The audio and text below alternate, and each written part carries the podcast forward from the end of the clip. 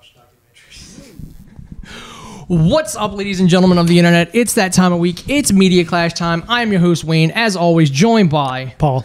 and we are here. We're going to talk about some TV shows. We're going to talk about some other stuff.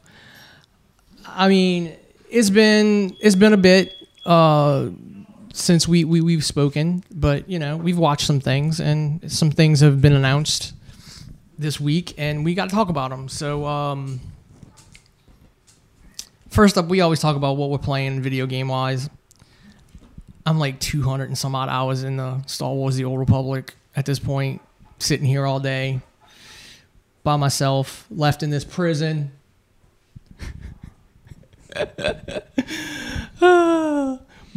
uh, yeah, other than that, I haven't played really much anything. Um, there hasn't been any real announcements. Uh, the only video game thing that I guess got announced lately is the trailer for The Last of Us on HBO, which looks like generic sci-fi dystopian TV show. Yeah, I'm gonna watch it. There's more people than there are monsters, so it's how dystopian is it really? Just don't say don't. It's not like a Walking Dead type feel to the show, where it's um they kind of lose the aspect of the zombie part of it, or how much do they actually? I mean, that's The Walking Dead was all about the people. It wasn't really about the. It was about the human story set amongst zombies. It wasn't about zombie action. Pablo Pascal's in it, so he'll probably be good. I don't know. It just doesn't. I mean, it literally the first game I thought was a crap. Like I think I'm the only person that remembers the initial reviews that said it was not that great because fucking the AI was retarded. Yes, yes, it was. So, but then all of a sudden it became like the darling of the video game industry, and it's like n- n- no. But you know, that's just my opinion. Um, yeah. Other than that, I haven't really don't played any anything else. You got announced Scorn got pushed up if you're an Xbox person a week. So now it's October 14th. You get to play it first.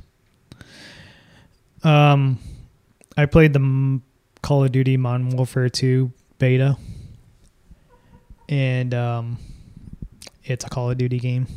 I mean, it's It's it's it Call should be a remake of Call of Duty Modern Warfare 2, yeah, which was a really good game. I, it's like I wish, I, I, I mean, I just wish Call of Duty's structure was different because I would have played the remake of Modern Warfare for the story. I have no interest in the multiplayer or Warzone.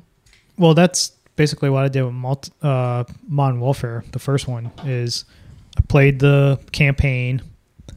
I beat it within like four hours. Yeah, 'cause on- it's not that on long. veteran. Yeah, it's not that long. It's an like veteran's fucking easy compared to like the old Call of Duty games. Oh yeah, World at War, Jesus Christ. Um. Yeah, and I didn't touch it after that because there was no there was no spec ops in that. There was no zombies or nothing like that. So yeah. No, it was just a straight remake of it was either the campaign or multiplayer, and that was it. yeah. And then um,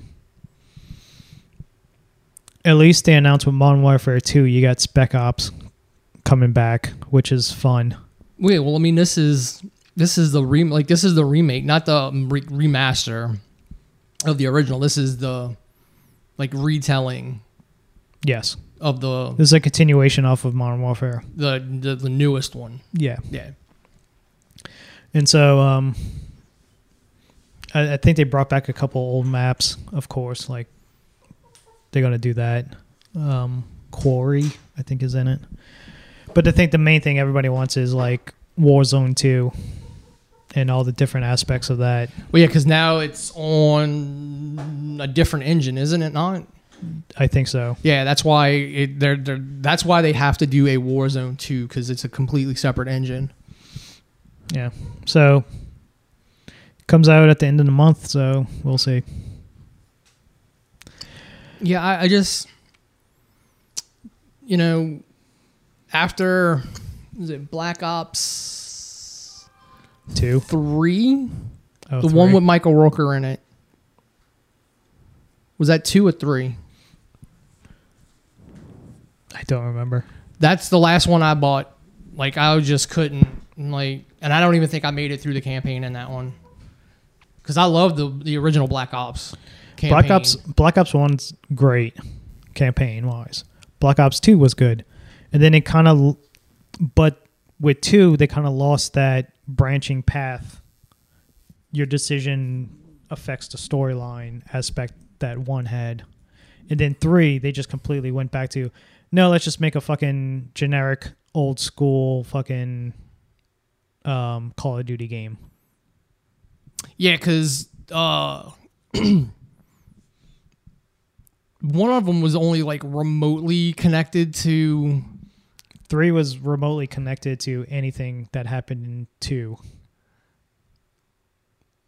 Yeah, because I mean the characters from the first one was still referenced in the second one. I think they were after credit scene, like you see Woods, maybe I think Yeah. Woods.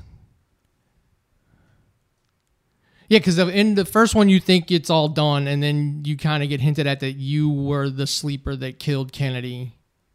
No, that's um, That's, That's- the first one. that's the first one. Yeah, Yeah, and then you get refer- That's what I'm saying. You get referenced. You don't really. yeah. I The newest ones, the newest Black Ops Woods was in, but that was uh, that one took place in like the 80s. yes, which was decent. It was a decent game. I don't know. I'd just rather them be like, Like- single player. They tried to do the branching path decisions, which is um certain you had to find certain clues Mhm. or your memory like playing the game like the memory of certain levels kind of change a little bit Yeah. but um and then after they announced the Yakuza games that's coming out at the beginning of next year, the Like a Dragon Gaiden and the port of Like a Dragon Ishin, I think it is. I have to go back. Like I'm starting to. F- I want to finish four, five, and six before Gaiden comes out Mm-hmm. because it takes place. So, Gaiden takes place partially after six, in in between, in the middle of seven, and then it leads into like a Dragon eight, of what Kiryu's been Kiryu uh, has been doing this whole time. How did what happened to him after six? How did he end up in seven? and how he ends up looking like a K-pop fucking singer with frosted hair and shit like that in 8. So now I went back and I finished 4 which came out in 2010 and somebody must have been a huge fan of Infernal Affairs which is Departed for the Mhm. American people. Um because there's so many fucking double crosses and then like oh, this cop, he's a Yakuza guy who's always been a Yakuza guy. Oh, this Yakuza guy, he's a cop. But they don't. It's not the, oh, this cop has always been a good guy undercover, and this Yakuza guy, the gangster guy who is a cop, is just trying to, like, um, infiltrate the, and get the police force. It's this Yakuza guy who's really a cop liked being a Yakuza guy and just kind of stayed it stayed that way. And it's a typical Yakuza game. It's fucking crazy. So I finished that. I'm, I'm gonna start five and then I'm gonna do six. Hopefully before the end of October when everything all comes out at once. Because there's like five games all coming out in the end of October. Xbox wise, not Yeah. PlayStation. Got, Um. You got Scorn, Gotham Knights, which I'm kind of iffy about. Now I'm gonna wait and see how that looks before I get it. because you get to jump between three different characters, four different characters. Red Hood, Batgirl, Robin, and Damian. Nightwing. Yeah, Damien, Robin, Damien. Yeah, Robin Damien. Yeah, so it's the three Rob. Well, I don't know why Tim's not in it. You got three of the four Rob, three of the four male Robins in it. Um, you got that. You have Call of Duty. Fuck, what else? I'm always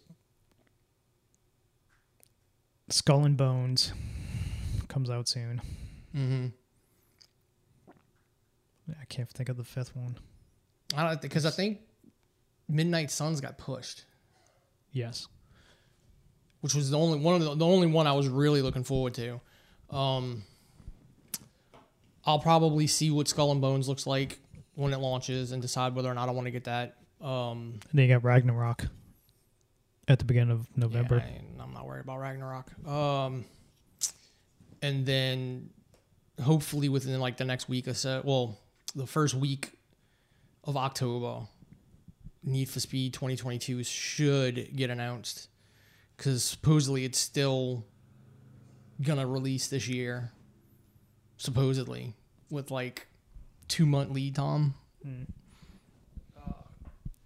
because they've shown absolutely nothing for that game at all. There's been leaked stuff that's from like 2020, like from you know initial builds, like what happened with GTA. That's right, we that happened since the last time we talked too. Yeah, they caught the kid Yeah, that did. He's fucked. because it wasn't just. Well, uh, we'll talk about it later. Um, another thing to go back on the Like a Dragon stuff is, I watched the the little press conference they did for all the upcoming when they announced all the games and stuff like that, and then they actually Ishin, the one that takes place in feudal Japan, they're bringing back voice actors and um, characters from the Yakuza Zero. And so um, they actually brought out the voice actors in real life that does the they actually do the uh, the mocap. the mocap stuff. And they basically take the characters likenesses and make it into the game. It's so weird seeing these motherfuckers come out and they look exactly like the uh that they do in the game. Yeah, um and then he brought out Kiryu who this dude as the kids would say has 100% craig craig 100 no idea. I don't know. Crazy kids these days. Yeah. He has all the drip. Oh, okay. Dude came out with a fedora hat, fucking necklace, jacket. Look fucking smooth as hell. And then they brought out the guy who does Ichiban for Like a Dragon 7. And um it's weird how close they got to the likeness of the of those characters uh, in real life. Except for Majima. Majima, nothing like little short fucking dude. Looks nothing like uh the game. Well, I mean that that character has been around since the beginning. Yeah, so him and him and Kiryu uh Kazuma. Yeah, they um that's back before they they had the technology Yeah. to do that. But like I guess from 0 on, Yeah, they probably been mocapping things. yeah. Maybe even 4. They probably can do it. But yeah, that's um other than that I haven't been playing anything else. Just Yakuza. Yeah, so we I mean, we can talk about the GTA thing um, since we're in, we're talking video games. So uh, 90 minutes of GTA footage from like 2019. Like so very early. Extremely early build. Uh, not even like a full like just extremely early like chunks uh of GTA 6 and Take 2 was not happy. Rockstar not happy. Cuz the dude was saying he had source code Yeah. which He didn't just hack them. He hacked, he was also hacked some other big company, not vid- video game wise, but like and the way social he, media. the way he got a hold of it, uh, like I hate when they call it hacking. He basically got a hold of somebody's login and password. That's it. He didn't hack shit. oh, that's what happened. Yeah, he got a hold of somebody's login and password, which is how all these hacks were. Like hacking that you see in the movies does not exist. It's literally he either guessed somebody's email because he, he he got into the Slack server that had all the videos in a private conversation amongst the developers, like amongst the programmers or whatever. All these people that were doing these tests, and that's where he downloaded it all from. And it's like so basically, you probably phished their shit from them with an email or something, and you did, you didn't really hack. Somebody was just dumb enough to reply to you with their password and their email address. Which I mean, people do that. I remember when I was at at the college in IT, and the person that was ahead of admissions literally responded back with their friggin' login information to a scam email that gave whoever got that email access to like get in the system and change grades. But somehow that person kept their job. That's that, that that that was the even more of the insult. But you know, people people are dumb and they don't pay attention, and that's how hacks happen. And this one was pretty massive. 17 year old British kid. Yep. And he is screwed. Yeah, they're gonna throw He is going the to jail. whole book at him. Yep, he is going to jail. And um, even though Britain right now is a fucking shit show, their economy's basically the pound or the sterling or whatever it's called Yeah, they, Is- fucking well, no, I mean it's plummeted. well, because it's now the pound itself is on level with the American dollar. It's got it's all got to do with Brexit because It's trade deals aren't haven't been negotiated yet. it's whoever took over took over for Boris when Boris left. Mm-hmm. She basically fucking in one week almost collapsed the economy of Britain, Great Britain. I've been seeing bits and pieces of it on Twitter. Um. So yeah, it's um. I mean, I know they don't have any trade deals in place because America's like, you need to get your shit together before we'll even negotiate. Like, a lot of people are like, you need to get your shit together. You know, uh, was it the smartest thing to do to leave the EU? The EU? Probably not.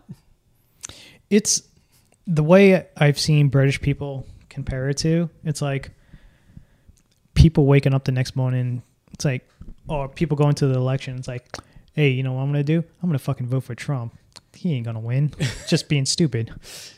And then you wake up the next morning. Holy shit, he won. And that's basically what Brexit was to most British people. Like, Yeah. that's never gonna pass. And sure enough.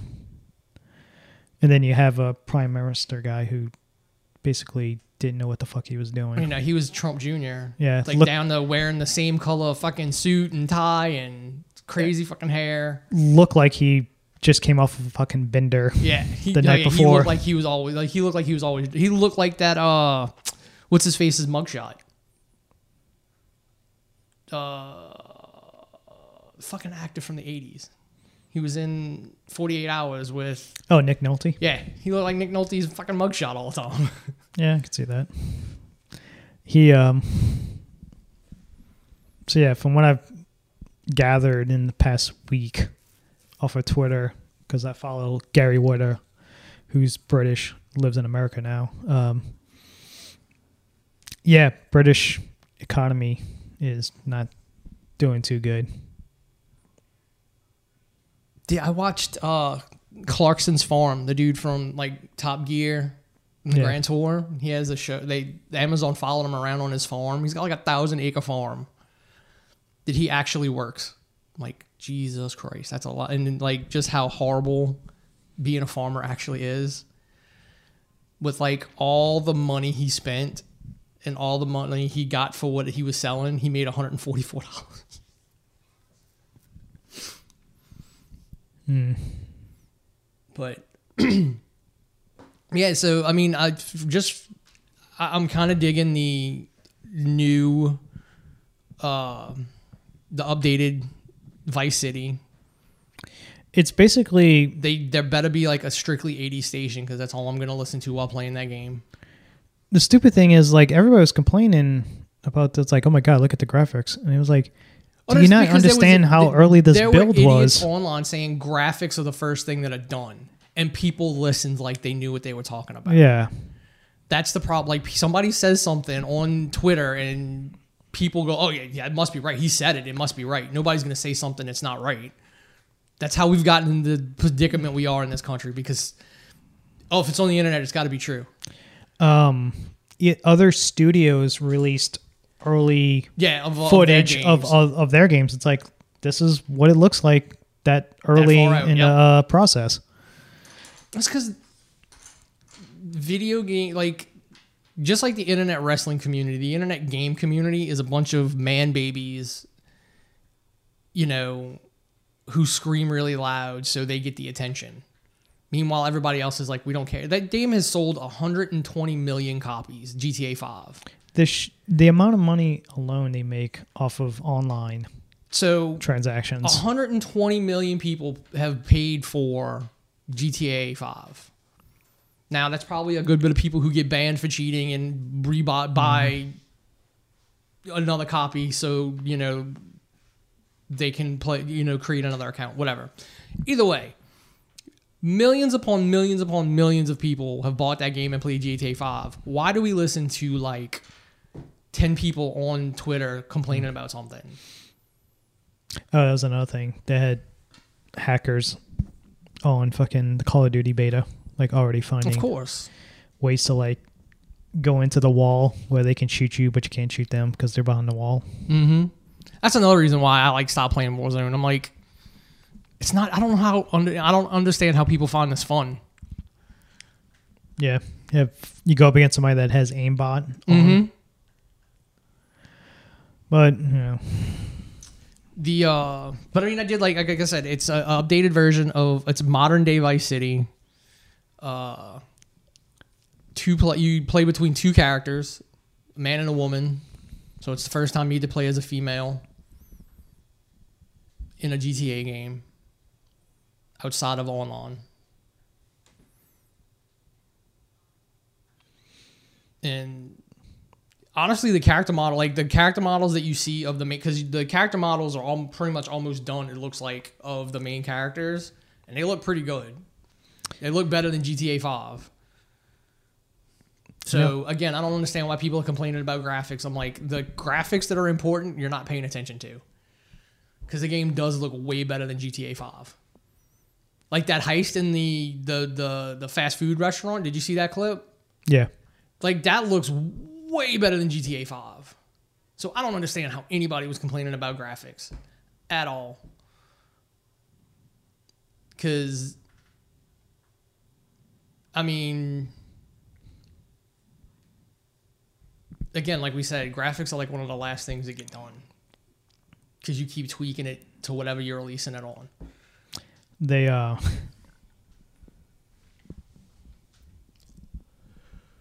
I know it probably never happened, but I I wish they would do another fucking Red Dead. That would be the next big game that comes out in I mean, like they'll make another Red Dead Redemption probably, but 2028. it'll it, they won't have like on like because it the I played Red Dead Online when it first came out, and you quickly ran out of shit to do. Like very quickly, because there's no way to update Red Dead Online like there is GTA Online. Like literally, all you could do is update cosmetics and you know there wasn't really because even the GTA Online big updates, you get a few missions, some new characters, but it's all about running around just doing random shit. You can't really do that in GTA in Red Dead Redemption Online because you ride around on a horse. You can't really do anything else. I'm still waiting for that single player DLC though. I mean the uh uh yeah, single player DLC that was supposed to come out for it. Never gonna happen. Yeah. I think they told they took everybody. and It's like, all right, you done? Get the fucking GTA Online. Well, yeah, because they were hoping Red Dead Online was going to generate that kind of money, and it's not. And they've they've shut down Red Dead Online. Like, again, it wasn't like there was no like in GTA Online. You had a reason for like there was things people would go spend real money on to get money to buy shit. Like you, there was no point in doing any of that in Red Dead Online. I don't know. I remember in the beginning, something was bugged in the beginning and I had dual wheel pistols and I wasn't supposed to. Like I was able to buy it like really early and I never reached the level that you needed to get B to get that, but it was like a, a bug in the very beginning that I was able to dual carry dual wheel pistols. But again, all you there was was go run around hunt stuff. There really wasn't any oh, excuse me, any stores to rob or you couldn't do any like you couldn't do any of that shit. So hmm. And then you got the assholes that just rides around on horses and lasso you and yeah, drag pull, you you, behind the pull you around. So they ended and up kill you. they ended up putting in an option to go passive, Yeah. but then to do certain stuff you had to not be passive. Like it, it was It's the same assholes that at the beginning of when GTA Online first went live, they would just get a group of people, f- f- drive around, and just jump you, take your Mhm. shit, waiting for you to respawn, kill you again, and take your shit. yeah, basically. And Because that's what happened to me the first time I went to online. Dude, I, I, I ended up finding the thing that on I don't know if if it works on Xbox. It may. The go change the shit in my internet settings that just put me in a server by myself Hmm. and do stuff. Like that's the only reason I ever played GTA online for as long as I did. Um but yeah, so we should. I don't know when we'll hear more about it. I mean, if they were working on it in 2019, it's got to be relatively close. Oh, that game probably won't come out until 2024, my guess. Yeah, it's like next year, early 2024. It's probably like Yeah. a year or so away. But I mean, we which means we should see something The only maybe at E E3. E3 next year. Um, so with that, let's talk about what we've been what we've been watching and the news that has come out of you know movies and television. Um, I watched Dahmer, which is very good. Uh, I know there's some uh, family members of victims complaining right now, and I'm like, They just want money. yeah, I mean, it's kind of what it sounded like because it's like a cousin of somebody. Um, I thought the show did a really good job of humanizing victims, whereas most of these reenactment draw drama documentaries usually just focus on the killer. You don't really see like it was done in such a good way that there is a moment when you completely turn on like you kind of feel for Jeffrey because of the way they break they broach it because clearly they're pulling information from multiple sources like his dad's book and and crap like that um he's killed people but it, he comes across as very lonely and you know issues and he meets the one guy who gets this whole episode dedicated to him and he truly likes Dahmer. Spends time with him, but then Jeffrey just loses his shit, and that's when you're like, nope, he was like it's you. It seals it like he was a fucking psychopath, and so then everything after that is like, no, he was a horrible person. I watched bits and pieces of it, like clips. Um, and then there was one of the guy whose little brother called the cops on Jeffrey when they were younger because he was taking pictures and wanted to do stuff with the kid. and they called the cops on him. Yes. The it was the Asian it was a Laotian who he brought back to He came to his place he brought back to his place.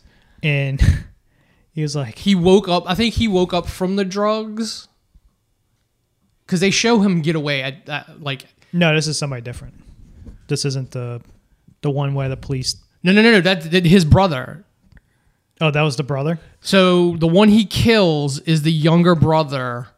Like he got he went to jail for sexual whatever and ends up killing his brother later on.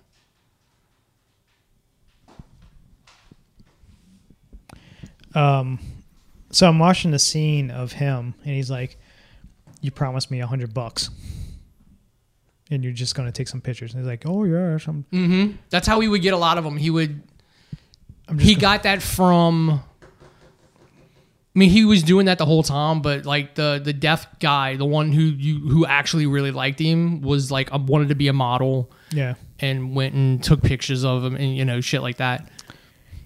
So I'm watching the scene, and it's like, you know, he's a fucking bad dude. You still walk into his place, and basically, it's like, you you give me the money first, and then he Jeffrey's like, all right, and pulls out twenty three dollars cash. It's like that's all I have. I'm gonna give you. I'll give you this now, twenty three dollars, and then I'll give you the rest afterwards because who knows? You just like your brother go tell lies about me and blah blah blah. And then they sit down, and they're watching TV, and he gives them this drink, and he's like, "Here, drink up." And he's drinking his beer, and the, the kid doesn't want to drink. He's like, "No, you should drink." And then forces, kind of not forces him, but tells him to drink the whole thing at all at once. Mm-hmm. It's like, all right, dude, you should just see these fucking red flags. Well, I mean, he should have like he tells him he goes, "I know who you like. You went to jail," and he's like, "Oh, that didn't happen." He goes, "Like you were arrested." He's my brother. I know.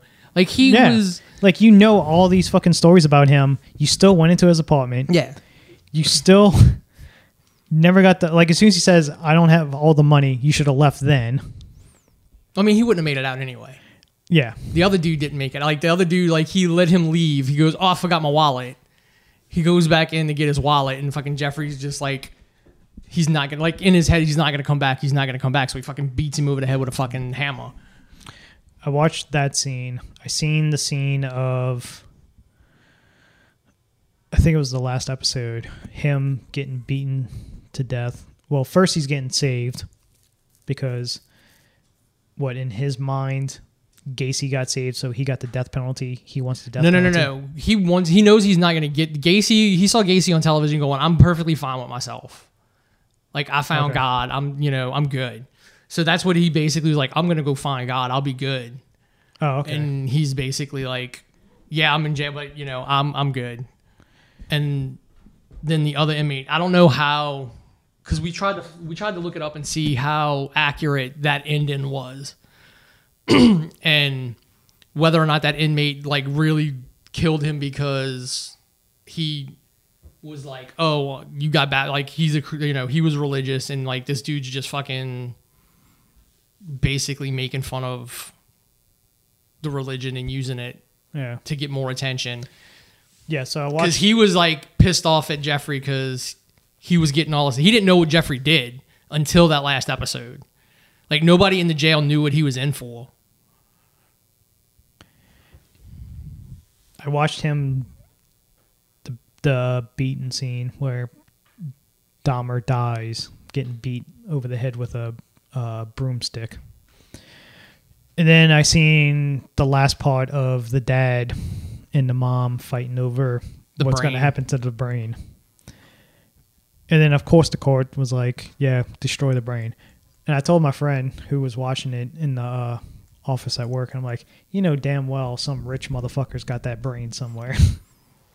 I mean, you yeah, yeah you just have to go on. You know, they oh, lost they- Einstein's brain. yeah, they, they, they, they just you had to go on the of the fact that you know somebody they did what they were supposed to do. Yeah, Because like like his dad said, they did the same thing to fucking Gacy, and you know what they found? Nothing. It was normal. yeah. And then it just popped in my head, like as soon as they had the jaw sitting on the shelf, and it's like, oh, it's an Abby normal brain, young Frankenstein. Um, I mean, it was like I said, it was a really good show. The uh, you know, it just I kid you not, dude. goes to show how horrible people are, though. Like this dude got away with so like he should have been caught a long time before he did. so the police officer that told the women to mind your own fucking business and gave the kid back to Dahmer, and the kid ended up getting killed. Mm-hmm. That kid, I mean that the the police officer worked full, got full fucking Yeah, they all, both of them, both of them got retired, Yep, they both got their pensions, whole nine yards. And uh, Yeah, because did you see the there's a, a ceremony? The two cops get cop of the year awards, and they intercut it with the uh, the woman Cleveland or whatever her last name was, getting a uh, an award from the chief for everything she like. Oh look, I'm you know we're gonna acknowledge that yeah you we should have listened to you from the front beginning like this community award or whatever and they intercut it with the like fucking big huge like police union ceremony of these two cops getting cop of the year hmm. and when is that? That takes place in Wisconsin. missouri Missouri is when where Dahmer i think so because there's a stat, a very crazy stat that in Cleveland has the most serial killers, like by square foot or something like oh, that. i don't know like It- i think it's some weird square I, mile. I think it i think it i think this happens in I thought it was Wisconsin. I don't know. I know he kills. He's from Ohio. He kills. Well, he. killed. I don't know. Was it his mo- his grandmother lived in Ohio, and that's where he killed the first one, Milwaukee. Milwaukee. Oh, that's why I'm thinking him. That's why I kept thinking Missouri. And then the worst part is, yeah, Evans, um, Evan Peters. Evan Peters, yeah, he's a jack dude. So now everybody's like, oh my god, Jeffrey Dahmer's a fucking sex symbol now, like they did with fucking Bundy. Well, no, because I'm looking. Because I was thinking about that the whole time, and I'm like, Dahmer wasn't that attractive. He was kind of dumpy and normal. But I mean, yeah, Evan Peters is a fucking great actor, so he went all in. He's like, He's got abs. you know, he had to. I don't show again because Dahmer went in the military, so he had to have been in some kind of shape. But I mean, he wasn't. Yeah. I, I don't think he, he was. I mean, t- again, Ted Bundy was kind of you know attractive for what men were in that at that time. I don't think Dahmer was attractive for the 80s and 90s. Like he was kind of dorky. Yeah, then you find it like not knowing much about his case and stuff like that. Like ninety percent of his victims were black or Latino.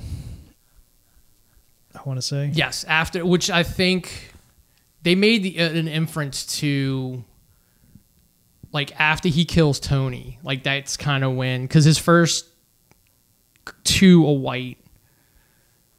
I don't know that they they showed the third one that much. Oh, that I was, think Tony's like four or five, and so after Tony like is with like his. I think he was trying to re get Tony. No, because I think no, no, no, um, the it's the first two white guys. Then he goes to jail before. Uh, he he does the stuff with the other the other kid first. yeah. So yeah, he's his shit was all over, but It's the the fact of the dad. Like, how do you stick by your kid? I mean, it's the whole parents' love for their kid no matter what, and Yeah. him not wanting to accept it. He was probably a good part of the reason why. Oh yeah, I seen the scene of the mom and dad arguing that she wants to take the keys to the car, because the UFOs are following, uh, something like that. Oh yeah, the mom was nuts. Yeah. But again, they also she had mental issues, but they also diagnosed why she was so. At some point, they died. They go, no, like you had postpartum depression, and it just never went away. Hmm. So Yeah, and then the scene of Dahmer hiding in the bushes, jumps out, about to hit a jogger, and just doesn't do it. And the jogger just stares at him with the dude holding a fucking hammer in his hand, staring at you.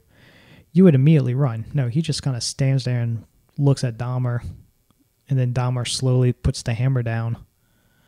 And then the dude turns around and runs off. yeah, I mean, I because I was trying to like, was that him dreaming that, or did he actually do that? Because you would have thought like that would have gotten reported. Yeah. But I mean, that's what I'm saying. Like this, he got so off so many times. any answers you look all every answer just points to well it was the 80s Well, I mean, and it's what it is. It's like he, like Dahmer, was able to do what he was. He did because of white. Like that was white privilege. yeah Like he got away with so much shit because he came across as like this non-threatening little white guy. Like the judge sitting there, like I'm gonna give you a second chance. I'm not gonna ruin your life. Uh, then the cop when he got pulled over and he had the body in the back seat, he should have gone like right then and there, boom. Nope, but the cop lets him go even though he's fucking wasted. i've heard there's a graphic novel called my friend Yep. my friend dahmer that they It's somebody who like communicated with him. yeah and they made a tv show that was supposed to be very good um based on it i think it's the hulu i think I don't know. I think Hulu has it. But I heard that's supposed to be pretty good. With a pretty good soundtrack too to go to go with it. Yeah, um eventually I'll watch Dahmer, but I heard it's like very fucking No, it's a 2017 film. Oh, it's a film. Okay. Mm-hmm. And it is Ross Lynch playing. He looks like Evan Peters. He looks like fucking Aaron Carter's little brother. The fucking other crappy Carter kid that tried to be a singer, a rapper. He tried to be a rapper back in like the early 2000s. Yeah, this mustn't have been. Came out in April of 2017. Supposedly the the graphic novel is supposed to be very good. Like it won awards and stuff. Oh, that's the Jeremy. No, that's, That's the Jeremy Renner one. that's the Jeremy Renner from 2002. Yeah. But yeah, my friend Dahmer is his high school days. I want to say. Mm. See, he even looks ripped there. Um, maybe he With his shirt was. Maybe he was. Um, yeah, but you can also definitely tell this is a was it Ryan Murphy? Uh, again, it comes across like if you watch it, like it does come off as a, a season of American Horror Story, but it just goes to show that he's good at like mood and atmosphere, and it's shot well. And just, I mean, But isn't Dahmer in the hotel, the Cecil Hotel ep- season? that's um the Night Stalker. Oh, Ramir- Ramirez shows up as a ghost. Okay, I thought it was multiple Don, no, um, multiple serial killers. Ramirez shows up. The woman from Monster that Charlize Theron played. Oh, okay. she shows up as a ghost at this the uh, the hotel. Um, It was the Cecil Hotel, right? yeah, Okay. was it? I think like yeah. So it was like all the. Yeah, I don't think Dahmer was one of them. Because it would have been no, no, it wouldn't have been him playing Dahmer in that because he was playing. Uh, the the original builder. So whoever built the hotel is who he uh, who Peters was playing in that season. Oh, the ghost of Yeah. whoever built it. Yeah. That was that was that was Ryan. The only thing I didn't like about that was his horrible take on vampires. Hmm. Like, yeah, that was. I didn't like his version of vampires. Um. But yeah, I'm sure like it'll, even though it came out like this early, it's probably gonna get nominated for Emmys. Oh, I can definitely tell. Um, I don't know her name. Uh, The chick from Nails and oh yeah, yeah. Rescue 911, Mhm. uh, Reno 911. Yeah, Um, she def- should definitely yeah. get nominated, probably win. Mm-hmm. Like that scene that was in the trailer of like he brings her the sandwich. It's like eat the sandwich. I don't want to eat that sandwich. I brought you a sandwich. That was that was a that's a that's a a pretty because that's when that happens before he that, that happens. So she complains. She brings the super the, the building superintendent up. She's like, I've been complaining, and I know I'm not the only one complaining. I can like smell that, and the superintendent finally comes in and goes by the vent and is like almost freaking throws up. And so he's like, all right, well, I'll, I'll evict him. And then that's when he goes, gives Jeffrey the eviction notice. Like, you've got 30 days to get out. And then that's when Jeffrey, like, after he gets evicted, goes in the house, comes back over, clearly fucking went and cut some meat off or whatever he had in the refrigerator and fucking made her a sandwich. And it's like, no, I gave, like, this is a gift. I, I made it for you. You need to eat it. Yeah. He was very much about you need to drink it all in front of me or eat something in front of me. Yeah, which is why I made that episode when he, you know, with Tony, like, because he's at the bar and he takes the pills out when he first meets him. And they make sure they show you enough of Tony to know that Tony would not have gone home with him, would not have, like, all the things that he was able to do to all these other people, he wasn't going to be able to do to Tony. Because that's just not how, Tony, that's not who Tony was. So, Jeffrey actually had to put in work. Like they went out, they went to like, what was that? What was the? Uh, gla- they went to glamour shots together. Oh Jesus! Like, cause Tony wanted to be a model, so he was like, they showed him like go to like some photographer on campus who was like looking for models, and that dude tried to hit on him and sleep with Tony. He's like, no, I don't, I don't- do that. And that's when he met Jeffrey at the club, and he's like, you know, Jeffrey's like, you want to come home with me? And he's like, no, you got to earn me. So they like they literally had a relationship. They don't say how long it was, but like they literally had a relationship, and that's, you know, he would try to go. He pulled out the pills and he was going to crush him at the bar, and he he decided not to, and that's Ryan Murphy's like build it back up was oh oh he's gonna be and then he's like nope because we know he kills him so this is how horrible Jeffrey Dahmer actually was that he is somebody who actually cared about him and he still His Fucking killed him. His urges can't. yeah he still fucking killed this person who actually gave a damn about him um, but yeah Peters will probably finally get nominated for an Emmy because I don't think he's been nominated for anything else He never got nominated for the other. I don't think so. No, he got nominated for some other movie.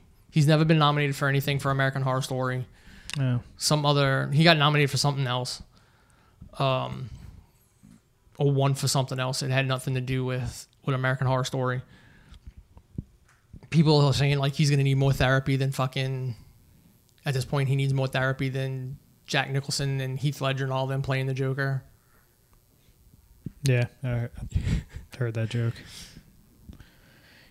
He's gonna have to take some time off and Recalibrate. yeah, recalibrate himself. Uh, the other thing we have both watched. Well, I watched Dahmer. The other thing, um, we can talk about it. I mean, unless there's anything individually.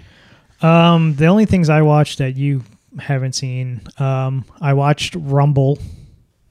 It's a documentary which I thought was about this guitar player called Link Link Wray. He's a Native American from um, North Carolina, I think it is. He has the iconic song that's in Pulp Fiction. The it's an instrumental. It's only guitar, guitar strums. You know it if you hear it. Mm-hmm. Um, so it's a documentary. I thought it was about him. He his song, it's an instrument instrumental. Came out in the '60s. I want to think. I want to say was the only instrumental to be banned from radio ever by the FCC because at the time he was doing stuff with the guitar with distortion Mm-hmm. stuff with the guitar that nobody was doing. So when this song came out, the people at the FCC would think, "Oh, the kids are gonna. This is gonna hypnotize the kids and make the kids go crazy because it's so wild and fucking." It's a great song, instrumental. Um. So the beginning of it, like the first fifteen minutes, is about him, his music and stuff like that, and it being Native American. And then it kind of ends and it goes off to somebody else. So it's not about Rumble, the name of the song that he wrote that Mm-hmm. that got banned. It's about Native American music Mm. in America. They got Martin Scorsese to fucking talk about in this fucking documentary. So they did him for like 15 minutes, and then they cut off. They broke off to like um, something else, and then after that was the Zulu Indians, Mhm. and then that was like 10 minutes, and then he broke off into like uh, some Native American band I've never heard of, a bunch of uh, female singers and stuff like that. And then by that time, I was like, all right, well, the one thing I was interested in, yeah. they're not going to talk. This isn't it. So then I watched um, the John McAfee documentary. Yeah. On Netflix? Fucking crazy. Once again, misled by the documentary. It's not about him killing his na- or allegedly killing his neighbor and going on the run. It's about him on the run with these people filming him, docu- documenting him. So you're watching actual videotapes of him on the run Mhm. and how crazy he is. They don't actually go into detail about the murder or what happened that night or any possible sub- suspects and stuff like that. It's just mainly about him running from country to country, escaping um, expedition, and how this dude has more money than has a shit ton of money, and he's fucking nuts. Yeah, because I mean, he got paid seven billion dollars for McAfee. Yeah. So he escapes to one country. It's literally it's there's moments where you get they get to the hotel after driving for hours in South America and stuff like that, and then they like, all right, grab your shit because he's so paranoid that everybody's out to get him. Grab your shit, we gotta go, we gotta go now.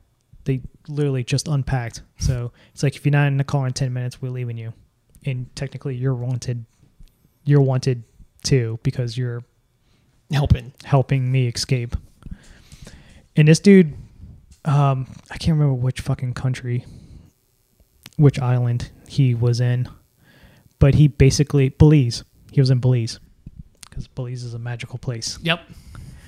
and so he literally made the software that you can spy on people. He made software to go against it, so he knows how to do that. So he gave the Belize government and police force upgrades on all their computers and programs and stuff like that, which is basically he used to listen in and collect dirt on the Belize government and all the shady shit they're done and the money laundering and the drugs and yada yada yada. The cartel, like he's mm-hmm. the cartel wants him dead. The Belize government wants him, and then then it gets off into the CIA and the government of United States wants him dead. and then it just comes down to the fact of he gets caught for tax evasion because that's what they get you for. Yep. They never get you for what you do. They get you for not paying them. They, they get you for not paying them their money. So he's in jail in Texas, I think it was, during COVID times. He's like sev- in his 70s. He's been on the run for I don't know how many years. Yeah. All he did while on the run, he was on a yacht. He had this giant fucking yacht that he bought from somebody famous. I can't remember who. Him and his wife, who was a prostitute that he met, that he ended up marrying, um, doing all the fucking drugs, bath salts, coke, you name it. He was doing it on this boat, I mean, what else you do when you got seven billion dollars? drinking all the fucking time, being so paranoid and so fucking coked up. Like his one of his good friends was was one of the Vice people, and when Vice basically like, "All right, we can't be around him. We got to leave because he's too fucking crazy." So this war photographer guy becomes friends with McAfee and goes back onto his boat when he calls him up and like spends a year with him on the boat, just sailing around, going from port to port, trying not to get fucking caught and expedited back to whatever country wants him.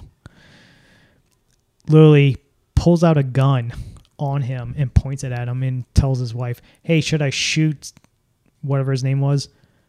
He's like, Oh, no, don't shoot and kill him. He's like, Okay, I'll shoot his leg and points down at his leg and just has this fucking loaded gun. And you can tell he's just so fucking out of his mind on fucking booze and drugs that literally the next morning when he docked at some place, he immediately grabbed his stuff and left that boat and then went back like a couple months later when McAfee called him again. He's a war photographer, man. He's yeah, like, he, dude, he he said that was the best time of his life was being on that boat because probably all the booze and fucking drugs he was doing. And so he gets caught, gets put in prison. He's constantly saying that people out to get him, and that um, he wants. Bird, don't chew that. There's electricity running through that cord. So then, of course, Hillary is out to get him, Of course. and sure enough, he ends up mysteriously committing suicide in jail. When everybody knows the one thing he says: "If I get put in jail, I'm gonna die. I'm gonna die. I'm not suicidal. I never was. I would never take my own life. If I die by suicide in jail, it's mur- somebody murdered me.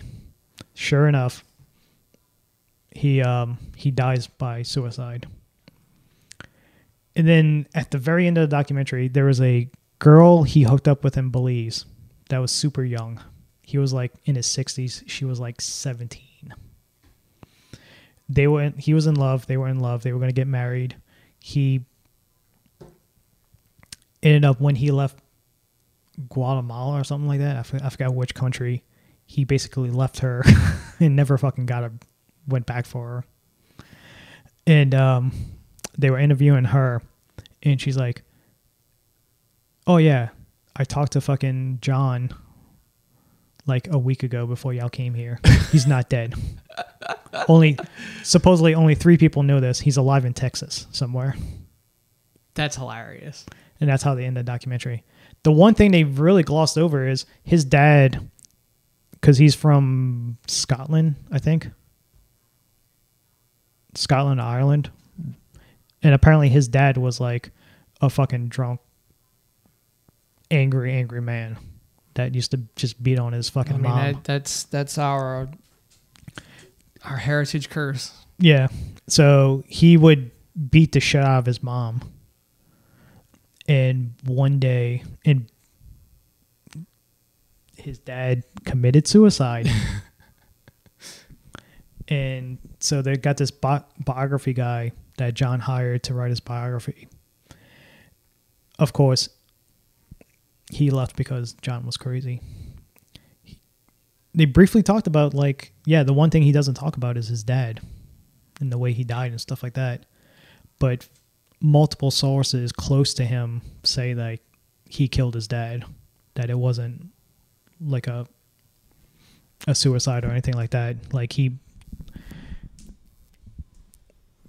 drunkenly confessed it to him one night that he murdered his dad. And then quickly clammed up after he said it, like, and then like Mhm, elaborate. Didn't say it anymore. Didn't say it anymore. So, um, yeah, it's a. If you want to see a fucking billionaire go fucking crazy, you can watch that. Doesn't even talk about the alleged murder that he's done. But after you watch this documentary, it's like, yeah, I can probably see him Yeah. murdering a dude because he poisoned his dogs. That's how this all started. They were neighbors. Some guy from Florida has a house in Belize. They were neighbors. He loves dog. John loves dogs and has a whole bunch of dogs that was just loud and barking all the time. Neighbor complains all the time. One day, the dogs are dead. They were poisoned. He blames the neighbor. One night, neighbor mysteriously gets shot in the back of the head. Yeah, that's uh. Yeah, I'm gonna have to sit and watch that. Uh, It's fucking crazy, like to watch. Um, I watched the Wirecard fraud documentary mm-hmm. about amazing how they took this billion dollar fucking company, mm, billions and billions of dollars. This was probably like one of the most because at the time it was the only company that you can use to buy stuff like prepaid cards you can buy to pay buy stuff. Okay. It got to the point where it was the second highest bank in Germany. They were going to buy the oldest known banks in Germany, like the the Deutsche something. Deutsche Bank. Yeah. The, they were going to buy them. They were so rich. And then it just comes out. It's like, yeah, this whole company's a fraud.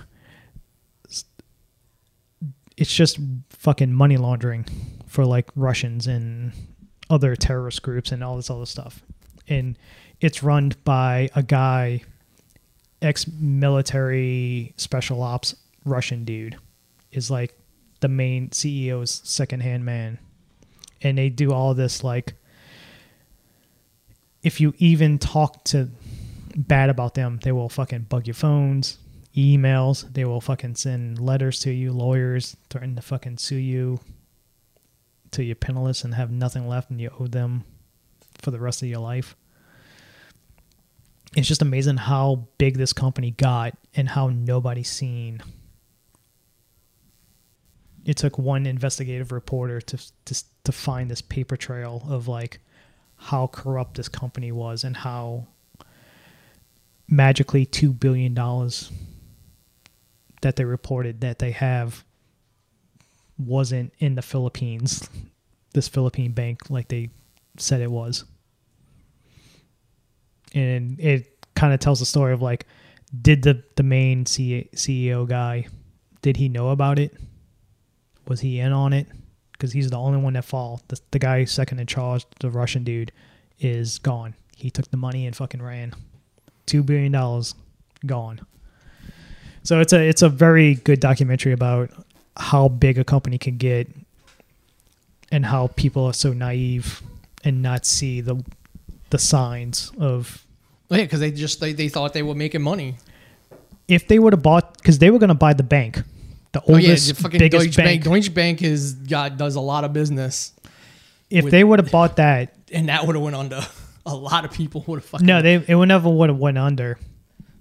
It would have Wirecard would never have been caught because that bank is so fucking big. Oh yeah, you they can would have had the money to to cover anything. you can cover so much fucking money laundering Yeah, because of how many businesses go through. They got they had businesses in Philippines. You go to the address, it's somebody's house. Same with Britain. They had offices in Britain. You go to the location, it's somebody's fucking residence. And they're like, oh yeah, some dude asked us to come fucking sign some paperwork, and they gave us like fifty quid. And yeah, we get letters in the mail and stuff like that, and then we have to sign it and send it back to so and so, and that's it. And they get money for it. Like nobody did the fucking um due diligence to see like is this company really legit? This billion multi fucking billion dollar- dollar company.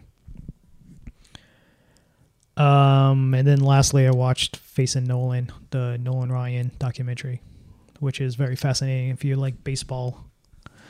Grew up watching Nolan Ryan and how basically he was a once in a generation pitcher. Seven no hitters, fucking World Series winner, 5,000 strikeouts. He has 51 records. None of those will be beaten ever because of the way baseball is played nowadays. Now. Yeah. Mind you, some of those records are like giving up the most grand slams, giving up the most home runs, giving up the most. I mean, because. Ryan's thing was I can throw really fast Yes, or I can get hit on. Basically, yeah, that was his thing. At the age of 41, he threw a fucking no hitter.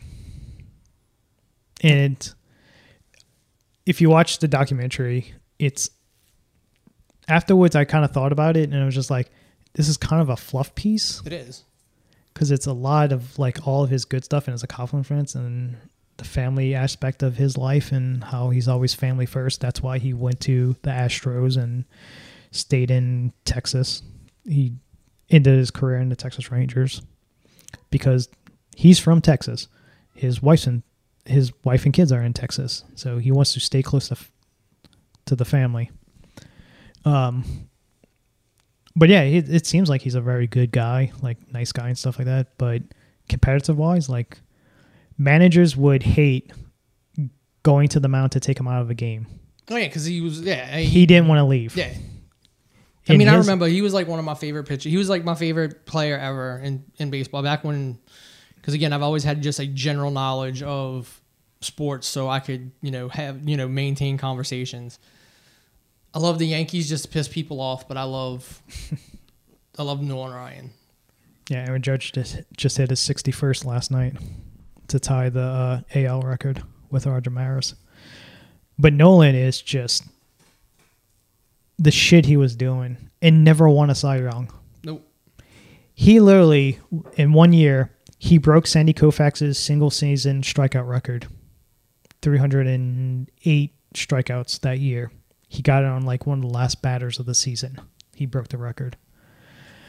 Um, he threw a, a no hitter also that year. He took a Anaheim Angels at the time. That was like the bastard child of the Dodgers that was in Los Angeles Mm-hmm. and basically made them into winners because of him. He won 23 games that season and lost the fucking never won the Cy Young for that that year. It's fucking outrageous that they um his he's been with his wife since the 7th grade when they first went on a date. They've been knowing each other since the 4th grade. That's how small town in Texas they lived in. I mean, that just sounds like a Texas thing. Yeah.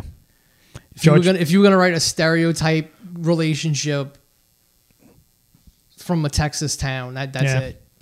The only thing is, um, apparently he was going to give up baseball after the first couple years, but she's more competitive than him because she was a a doubles tennis state champion, and like she could have had a good career as a tennis, but Mhm. she gave it. She gave up that to be to help him get his dream of being in the major leagues and pitching and stuff like that. And he wanted to quit, and she basically like, no, you can't quit this because this is what you love. You're gonna regret it, and blah blah blah. And he went on and had 22 year fucking career, and As a pitcher, that's as that's pitcher, crazy. yeah, Because usually your arm's blown by like year ten, especially throwing the way he did. yeah. Like He literally was doing warm up, through was throwing warm ups, and he felt the bone chips move down to a point where his arm's gonna be fucked. He, there's no way he can start. He went out just to see how it is. End up throwing a fucking no hitter that game. His fifth no hitter or something like that. yeah, he was something. It's literally you couldn't write a better story of like this dude. Unfortunately, the ending is his last game pitched was the first inning. He threw it. He threw a fucking pitch, felt the snap, and knew immediately. It's like, yep, that's it, I'm done. done. They got George Bush to come out and talk on the documentary because back in the '60s, his grandpa owned was part owner of the Mets Mm. and he got drafted by the Mets and won his one and only World Series with the Miracle Mets. Um, and then later he owned the Rangers. I don't know if he I don't know if he still does owns the Rangers, but I mean, the Bushes probably own part of them. but yeah, never had a pitching coach until he went to Anaheim with the Angels because he was a he was a wild person. He was a relief. He got drafted as a relief pitcher for the Mets. Yeah. if he threw three pitches at you, two of them was going to be high inside or fucking hit you, one or the other. He had no fucking control. That's why he got traded to uh, traded to Anaheim from the Mets, and um, he got the phone call from the Mets owner GM. He's like, "Hey, you going to California?" And he's like, "Oh, that's awesome. I, I'm gonna go play for the fucking Dodgers because his idol is Sandy Koufax." Yeah. He's like, "Oh no, I'm going to Anaheim." and then there was a pitching coach there who taught him how to Control. throw, how to control, when to release the ball, and all that stuff. He literally stood in front of him and like, "All right, pitch around me," because he knew at a certain point he has to let go of the ball not to hit him. Mm-hmm. How he trusted him? That dude threw. At the time, it was 108, but really, if you people nowadays recalculate it, he was pitching 100. No, he pitched 101 according to the guns back then. Nowadays, um, it would have been 108. The, the recalibration of the guns and all that stuff. It would sound like a whip crack, the way he pitched, of just going through the air and hitting the fucking um the, the catcher's mitt. It's a great document. Like if you love baseball and I th- grew up watching baseball in the 80s and 90s. I have been to an Astros game back in when I was young. I think I saw him pull him pitch. Couldn't tell you what year it was though. the old Astrodome. Yeah. Cause my uncle is a massive like Astros fan, and we went to. I went on a vacation with him, and we went and saw the Astros play, and I'm pretty sure it was when Nolan was pitching. Yeah, he wins the World Series in 69. Season's over, goes home, gets a job as a uh fuck, what was it? Like just a regular just a regular job, insurance. Mm-hmm. He was selling insurance. Because he was like, "Yeah, I only got paid $7,000 that season." You don't get paid on the off season. You only get paid when you play during the season. So that's cuz that makes a lot of people back then football, baseball, basketball, all that stuff. That's why none of them. Yeah, All of them had second jobs. They were school teachers and janitors and all this other stuff first, and they were football players, major league players second. Yep. Because I think Roger Staubach sold cars or something like that. Yeah, well, I mean that's that's pretty much where the you know the the image of like the hometown hero with like the car lot or like the big business in town because he gets the recognition, Yeah, but he actually also needs the money. yeah. It's the um, and just watching the documentary, it's like Rod Carew, Pete Rose, fucking uh, Dave Winfield, all these. The only people they didn't talk, the only person that declined was Robin Ventura. Robin Ventura, the infamous.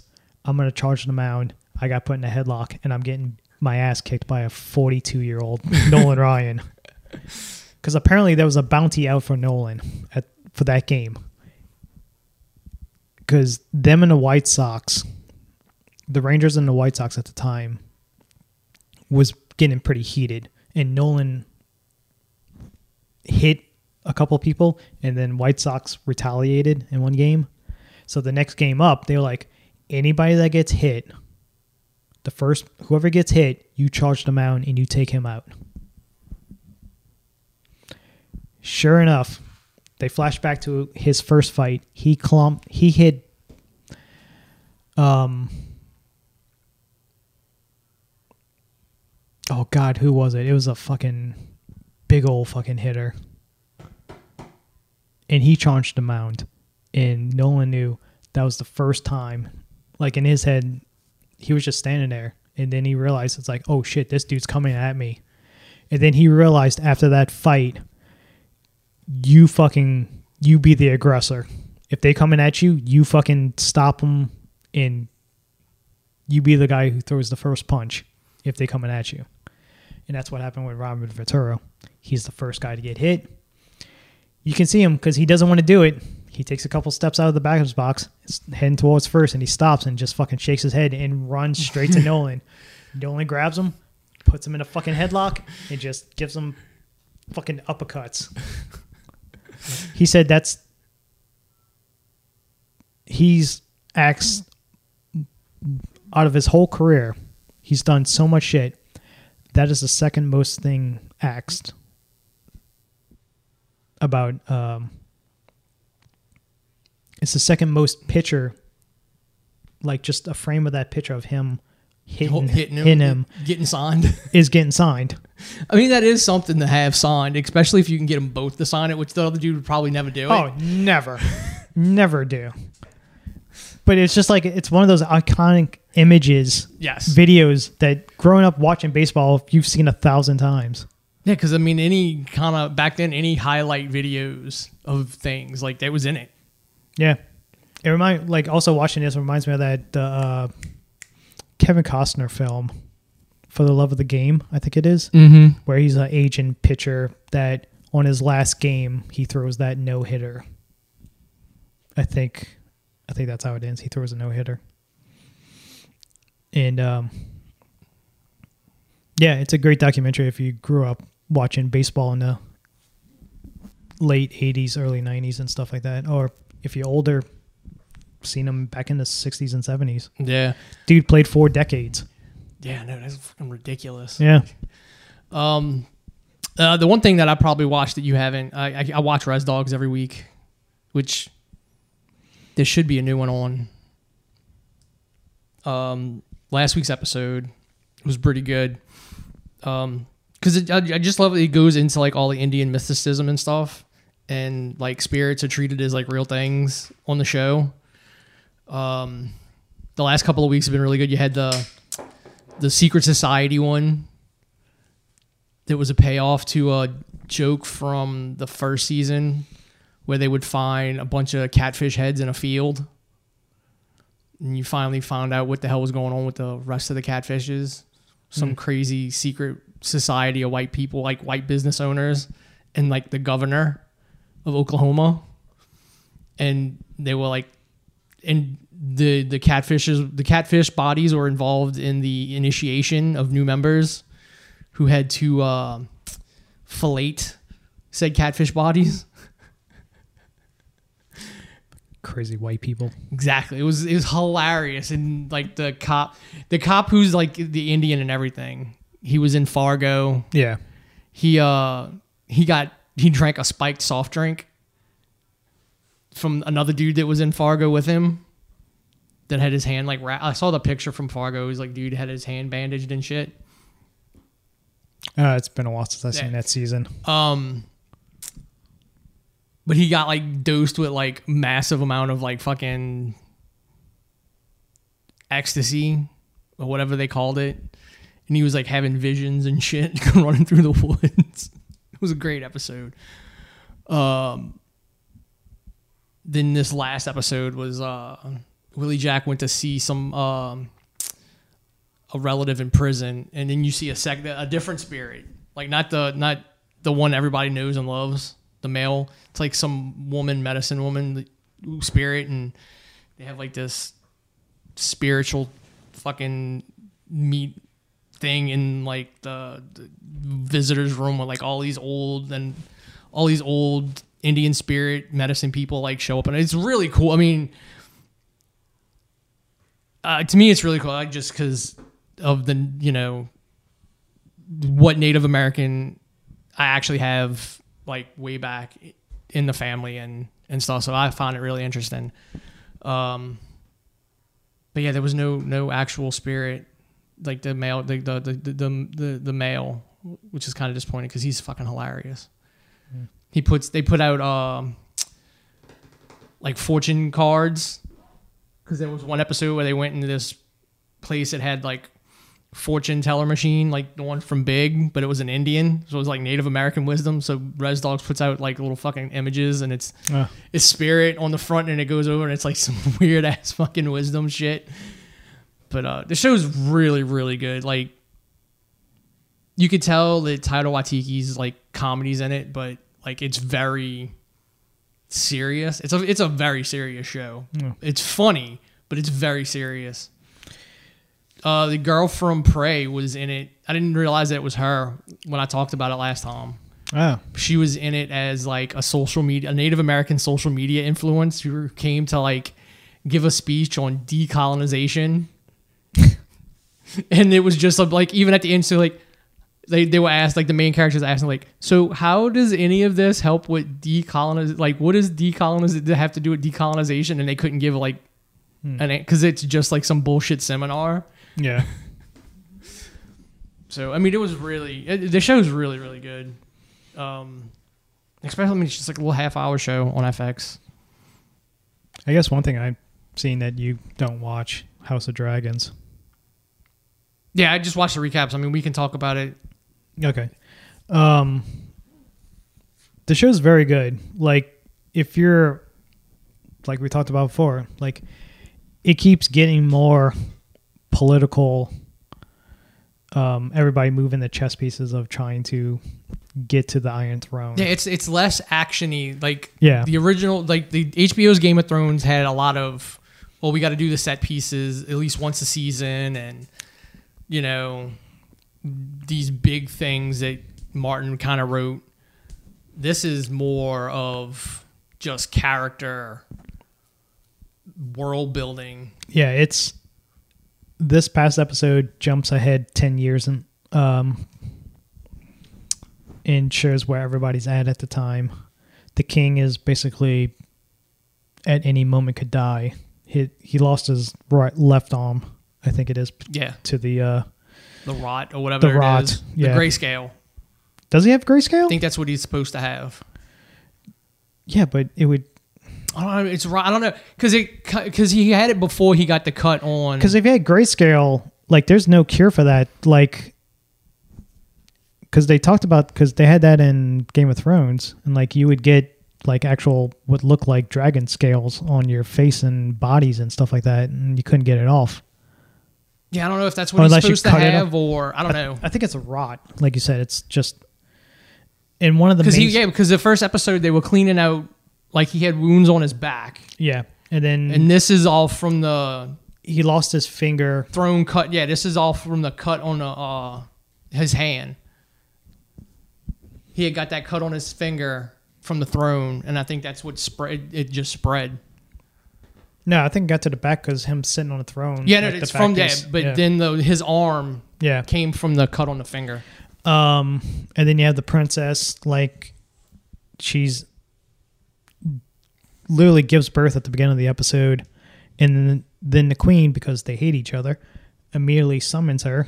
Yeah, and she wants to see the baby, and she's like, "All right, I'll." You know, she's like proves a point by bringing him herself.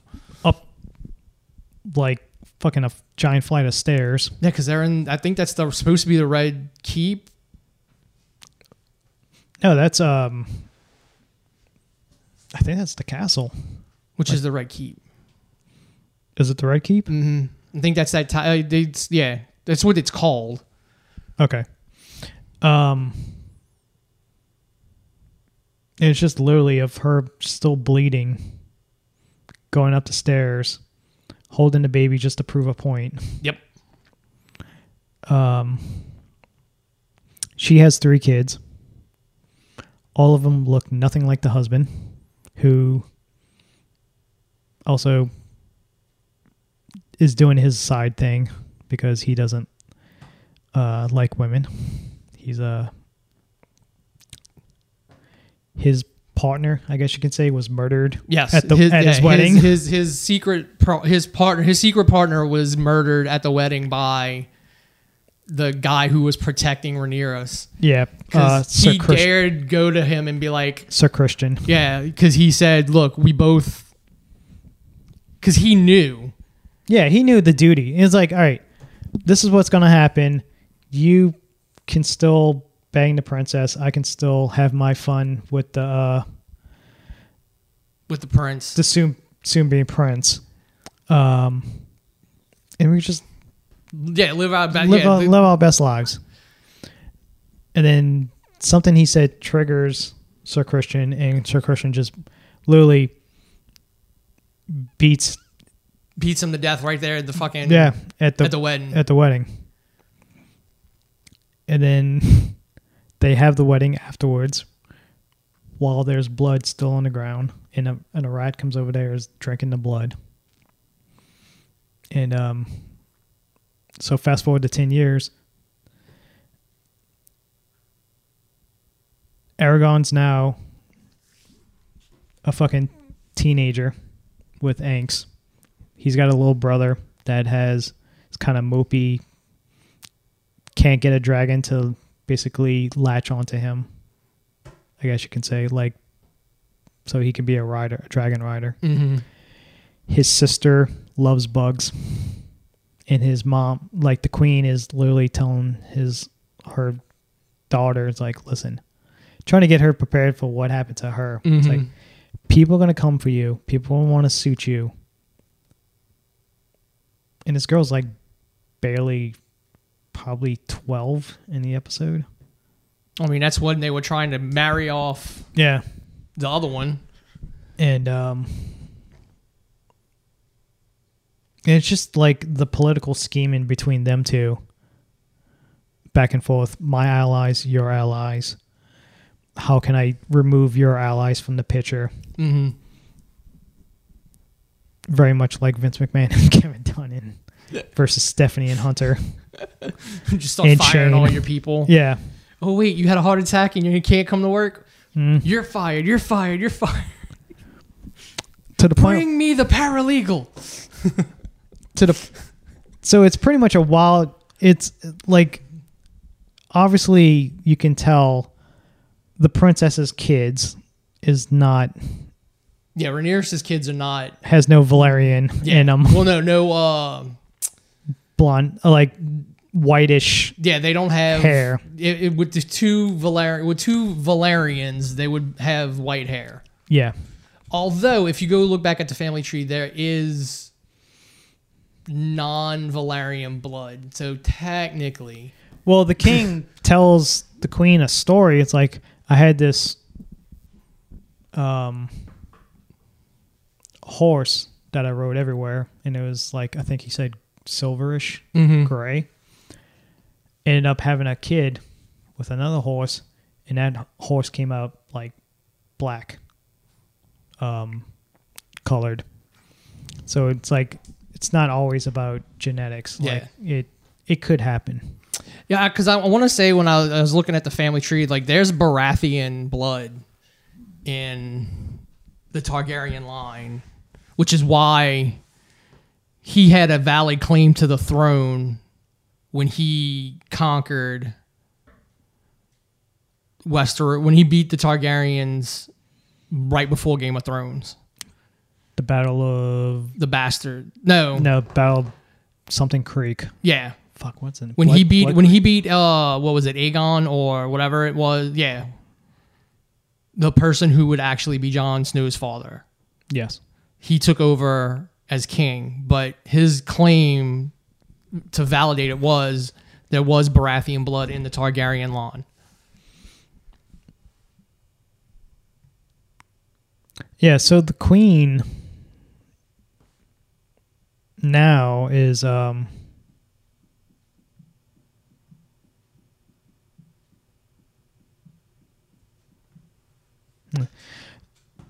I think they got the fucking wrong picture for IMDb for Princess Valer, uh, Renea.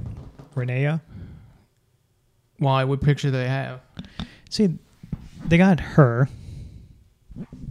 That's the girl from Truth Seekers. Yes, that is the, that's who's playing. That's who's playing the older version. Okay, so now look at that one. There's not her. Hold on. See, they Princess.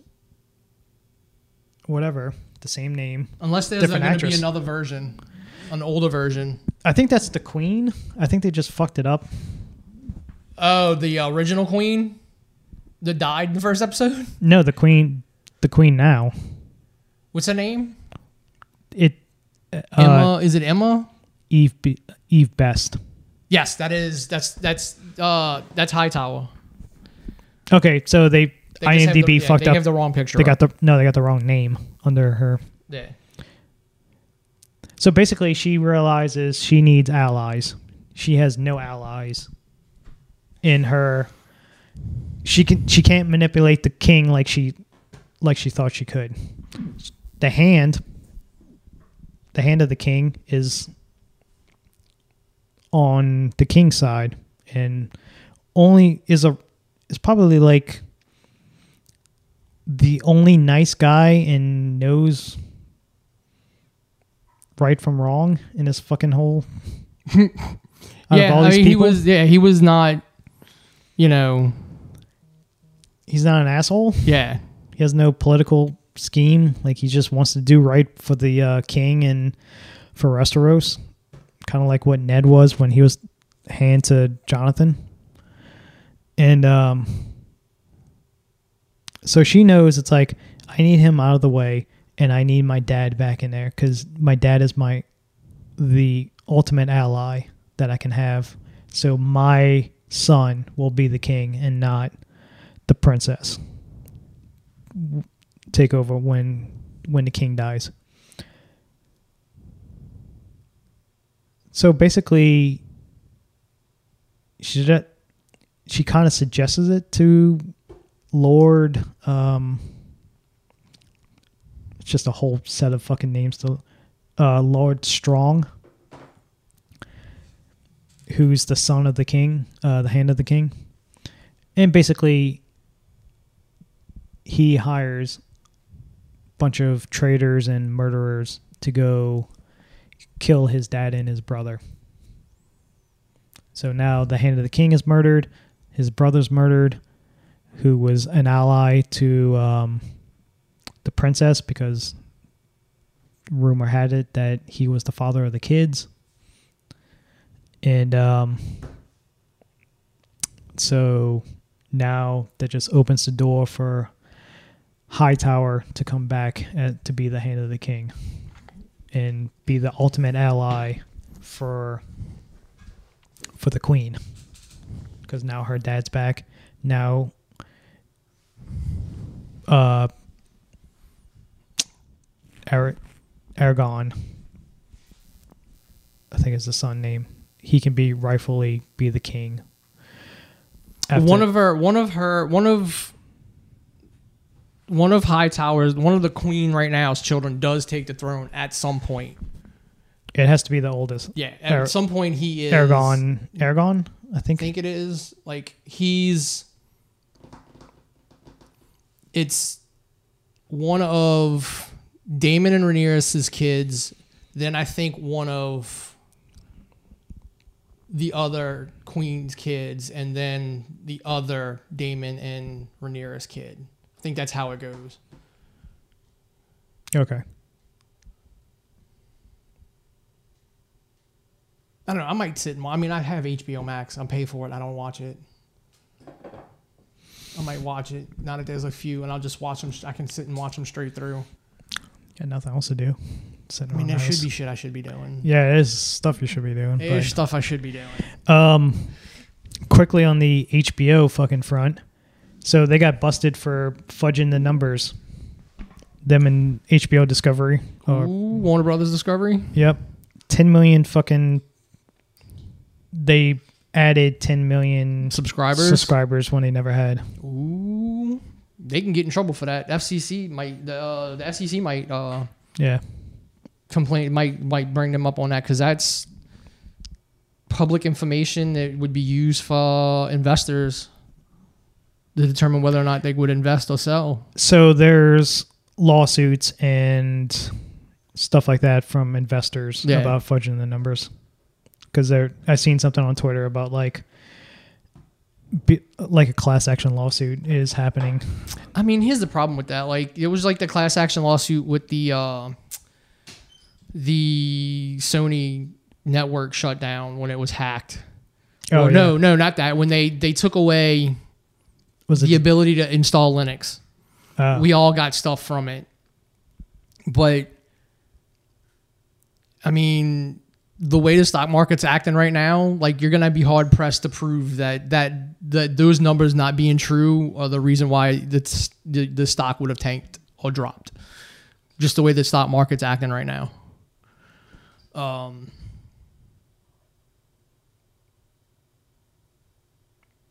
And then there's the whole like uh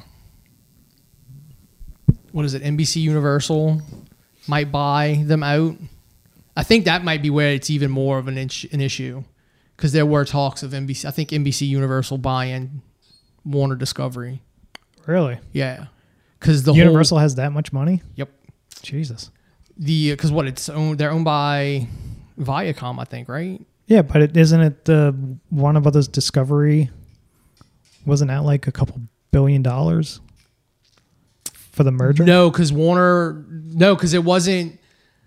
Then Discovery. They just bought Warner and they, they merged. It wasn't an outright buyout. That's why Oh, it's Warner. Brothers Discovery. okay, it's a merge. Yeah. Alright. so So Universal Studios is going to have the You- rights to. they already got Warner Brothers rights because they got the yeah, well, DC they, they wouldn't have to license it anymore if they Yeah. bought it. Um, but the whole thing is well, yeah, because then at that point you would definitely get rid of Marvel from Universal, Yeah. which I want anyway. I want Disney World to be able to actually build Marvel stuff. Well, I think that's already happened. Yeah, but not on the That's- scale. That's where Nintendo Land's coming in, where Marvel. The Island of Adventures are going. To, Yeah, okay, I I think that's. Where, I would assume then they're gonna like get rid of the Spider-Man ride at some point. Yeah, The Hulk like they're already roller coaster. They expanding Harry because Harry Potter's so fucking popular. They're expanding that even more. Dude, that's tiny. When we went, that ain't nothing. the last time I went, it was brand new. Like Harry Potter was. Yeah, like Relatively that. When we went, when we went there the years ago, when we went to Halloween Horror Nights, and we went to to Harry Potter World, that you had to pay separately to get into. No, Dude. that that wasn't that wasn't a thing when I went. Oh no, we had to pay separate to get into that. You had a separate ticket to get into that. They gave me a time.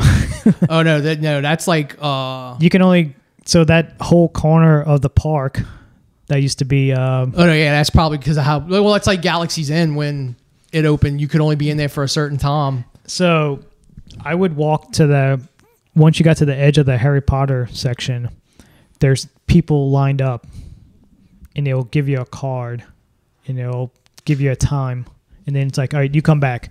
Well, if I want to go to Jurassic Park, which is on the other side of Harry Potter, now I have to go all the way, around. yep. cut through Marvel, cut through uh, um, Dudley Do Right in the Mm-hmm. comics section to get back to Jurassic Park. Yeah, we had. I think it was a separate. I mean, it wasn't a full price ticket, but it was a separate thing Okay. that you had to get to go in. And really, it's got like two rods. Well, back then when we went, because that Yeah. Hagrid ride wasn't there yet. It was the The Dueling, Dueling Dragons, Dragons, and uh, the the ride. in- simulator ride in the bank. when I went, it was the Dueling Dragons, and then there was the ride inside the uh, the 3D Yeah, ride. which is the the simulator esque ride in the Yeah. bank. is that that's what it's called? Well, I don't know what it is. I mean, it's with the dragon on top. Yeah, Is where it comes out. Oh, it goes in or it comes out at whatever. it's basically like a Spider-Man ride. Yeah. It's the fake roller coaster. Yeah. Um. But yeah, so that I mean, that would be an issue if they they lied about their subscriber count, because then that would make them worth more money. Nintendo Land opens up in soon, actually in Florida. Like it's already been open in Japan for like a year. Yeah, no, I've seen the videos from Japan. I'm just not. Hmm. I don't know. I'd have to. I don't know. I'd have to go back and look and see what the actual rides look like if people put up video of the actual rides. Well, Mario Kart's a VR. You put a headset on and you sit. You sit in a cart, and I think you put a headset on, That's bull. and you're in VR. Just why not do it like fucking Disney World's got the Speedway. But how can you simulate throwing shells at somebody or getting a power ups and shit like that. I mean, I don't know, like that. Why go to fucking? Why pay to get into fucking Nintendo Land and then play a video game? Hmm. I want to go to fucking one year. I want to go to because I've I haven't been to Disney World in since the early 2000s, and now that they got all the Star Wars stuff, You know, I want to go to Galaxy's Edge. I just and I, Marvel. I, I want to. I want them to bring the price of the Star Wars hotel down. oh, Like, let it actually become a normal hotel. Granted, gonna- I understand why it's expensive. You've got like everybody's in character that works at the hotel. I get it. It's you. You're paying some money, but it really it literally simulates you living on a giant fucking spaceship. yeah, that's why. Like that's why I want to. But then again, it's only for like two days. Like no, I'm I'm going to Disney World. I'm going for a week. Then we gotta go see what they changed Tower of Terror to. No, that's. Did they change it in Florida yet? I know they changed the one in California to uh, uh, The Guardians of the Galaxy. Guardians of the Galaxy um, because that's where Avengers Academy is in California.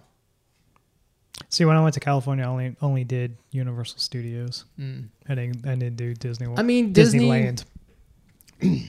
Disney is fun if you just go and know you're going to be just don't let sitting in lines you know annoy you. you Here's know, a it's- trick. It's just yeah, I, I, I, we were just we, we all need to go as a group The ultimate. and stick my ass in a wheelchair. that too. That's a very good trick. Have somebody in a wheelchair with you that can that can barely walk. You go into the single rider line. Well, yeah, if you want to jump ahead of everybody and not And worry about sitting literally- with people. That's how I did it in in fucking Harry Potter. Those those lines were fucking That's right. That's, outrageous. that's how I got on the Dueling Dragon. So I, that's how I got on the Dueling Dragon so quick, and then lost her Hmm. because I got in and out really quick. Yeah, I the wait for the um the castle ride was like two hours, three hours, or something like that in line because it was so it was a brand new ride. Mm-hmm. I literally jumped in a single rider line. I was in line for like fifteen minutes. Yeah. Duel and Dra- same with Dueling Dragon. Dueling Dragons, I went straight to the fucking front of the line and just jumped on. Mm-hmm. I didn't stop. So yeah. Now I I did at Universal Studios too. You know, well, when I went with, to Disney with my parents a long time ago, we uh, stuck me. It was me and my dad. I think were in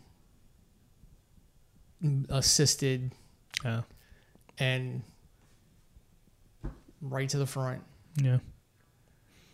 I don't even know what they're doing this year for Halloween Horror Nights. I don't know. It's open. I've been seeing like Cardona put up stuff, Yeah, because they start at the end of September. Cruise put up stuff. I don't know what houses they have. Oh, speaking of which, the Munsters came out. Yeah, no, I have not. It's been getting either people love it Uh, people love it or people hate it. All people are just shitting all over it, saying I don't know. I think I think it's gonna be like the old sitcom. Just like Wednesday is gonna be like the old, didn't that come out today too or yesterday? or sometime maybe this week. No, because that's supposed to come out on the same day. Oh, then maybe it is. That's that's why when they announced it, Munsters were going to Netflix, that it was going to come out the same day as Wednesday because back then Munsters and Addams Family was back to back on television. Oh yeah. Okay. Yeah. yeah. So yeah, I, I got to go look and see. I look at both of them. Um. But yeah, the only uh, so I guess we can talk about um, Speaking of Disney, talking about you know Disney at this point. Um, She Hulk, which we both watch. What? they're gonna make fucking Now You See Me three. This that magic, dude. They, The fucking stupid magic movies. yep.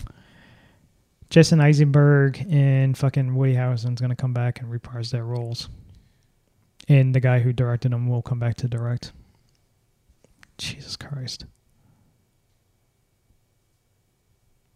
They need some safe bets, and I don't know that that's a safe bet, but That is because part two fucking tanked. yeah, Because they realize it's like, wait a minute, this fucking movie sucks. This Uh, is impossible. Like they're doing magic tricks that are actual magic. are actually break the laws of fucking physics. It's like Uh, but yeah, so we both watched. it's also New Orleans doesn't have fucking back alleys that you can Oh yeah, yeah. the yeah. chase scene. I didn't even. I haven't even watched either one of those. Um, Witch Nikki y'all should be coming out too soon. Interview with a Vampire. Need to watch it to see what I missed out on. Yeah, speaking of Game of Thrones, Great Grey Worm is uh not Lestat, but uh Brad Pitt's character. Um, but yeah, so we both watched She Hulk. We both like She Hulk. Yes. Uh, we're not like the rest of the internet who hate it for no reason that they can actually give. Um, They probably never even seen an episode. yeah, a lot of oh, they treats men horribly. Well, men are pretty horrible. Yeah. men, men, men are pretty fucking horrible. In Shallow, David Otunga plays a meathead that we've all known meatheads like that who just talk about themselves and had an affair on Jennifer Hudson and yeah, no, like hey, here's the thing.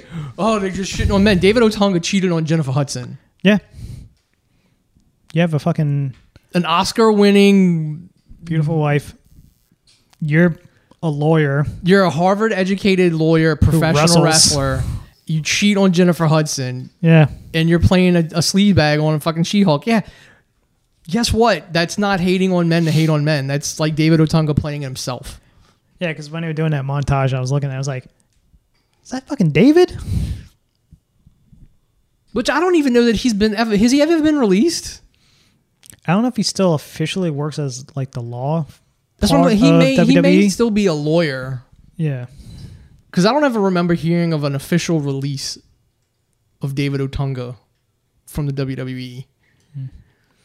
Because hmm. the past couple episodes, like, sure, they've been, most of them have been filler episodes that's just standalone. Some of them were just it's- standalone But it's, episodes. a, but it's a sitcom, so all sitcom it's- episodes are filler. and it's very well written. Like, I didn't like the first episode. I thought, like, that first episode shouldn't have been the first episode. The second episode should have been the first. And then you do the flashback stuff. And it Yeah, you could have did that. You could have combined those two episodes to make it one long episode to introduce all the characters and stuff like that. Um, but each episode has gotten better and better. The writing, the jokes, it's actually funny. Mm-hmm. Um, the characters are great in it. Even the new characters that they bring in, they introducing you to Marvel characters that you've never fucking heard of. That are actual Marvel characters. Yeah. They introduced mutants. Yeah, there was a mutant on yesterday's episode. No, today's episode, since this is Thursday. It came out today. and last week. Mister Mr. Immortal, Yeah, Mr. Immortal's a mutant. a mutant. I didn't see the Easter egg videos on this week's episode, but I'm sure some of those people at their retreat are probably mutants. Uh, what's his face is? The I don't know what they, uh, I'm not a matador. Oh, okay, He's a mutant. That's why he's got bioelectric powers. That's his actual powers. okay. But yeah, he's a mutant. Um, Porcupine was a Ant Man villain. Um, Who's the vampire? He was in the comics. He's an actual vampire that showed up in Blade in the late '90s. I can see that. Um, Man Bull is who was he a villain of? But he's from like the 60s or 70s. He was one of. I want to say they made a point to say in the, the thing like he was created by Stan Lee. He um he just sounds like even when he briefly talked about his origin, That's exactly what it was too. He It's, was it sounds exactly like yeah, that's a fucking old campy 1960s. he was experimented on with like bull hormones and stuff, and it gave him like super strength and durability, but it also made him look like a bull man. literally that's a Spider-Man villain. Um, Yeah, I don't know who he- he's an old he's an old villain from like back because Stan Lee created him. Um, then you got Wrecker, who's you know, yeah, recent. well, no, I mean he's a, a, the wrecking crew, Yeah, yeah. but yeah, everybody in that therapy section is a. I mean, the other four are probably like C D level, Yeah. like not even like you like. I didn't recognize them on first, like the names didn't, you know.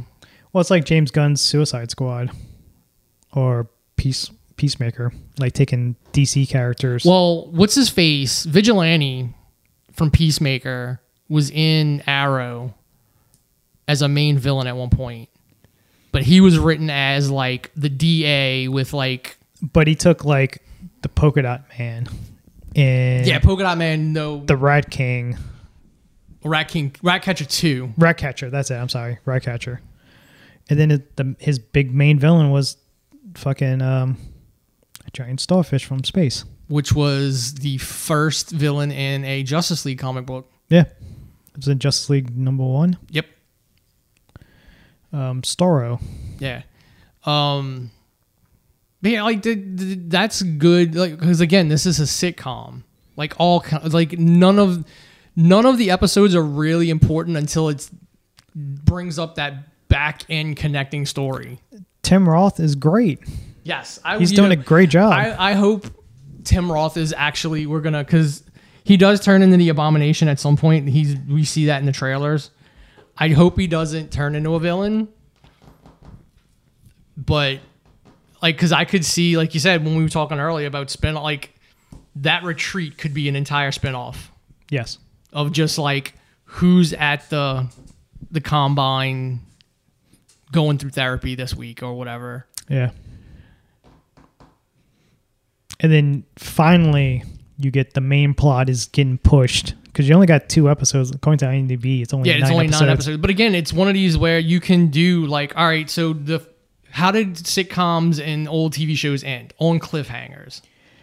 Because So I can see do that with this, and then we have a season two, and the story keeps going. I can see um, a lot of people's complaints of like, where's this show going? Because it's a lot of standalone filler episodes. Like, where's the overall season plot?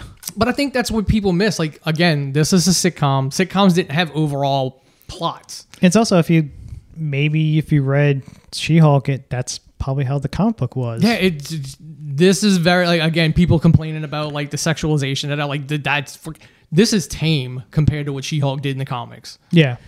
Like Jennifer Walters went fucking crazy when she turned into She-Hulk because she knew she could get away with everything. It's also um, like you don't remember a lot of major storylines that No, like she was like the, the biggest She-Hulk. the biggest thing she ever did was she was a member of the Fantastic Four. yeah, I remember that. Like there was not like she's a background ancillary character, Um, but it's a good way to have another Hulk since you've got to jump through hoops to do Hulk by himself.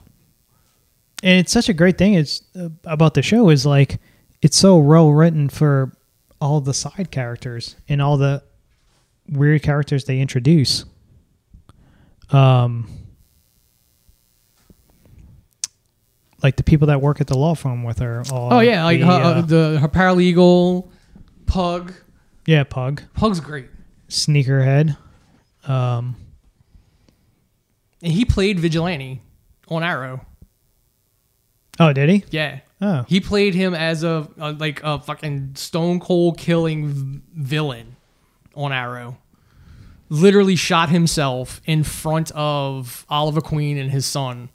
They were on a boat, and he's like, "If I die," because he was trying to get Oliver to kill him. Goes, "If I, when you kill me, these bombs are gonna go off."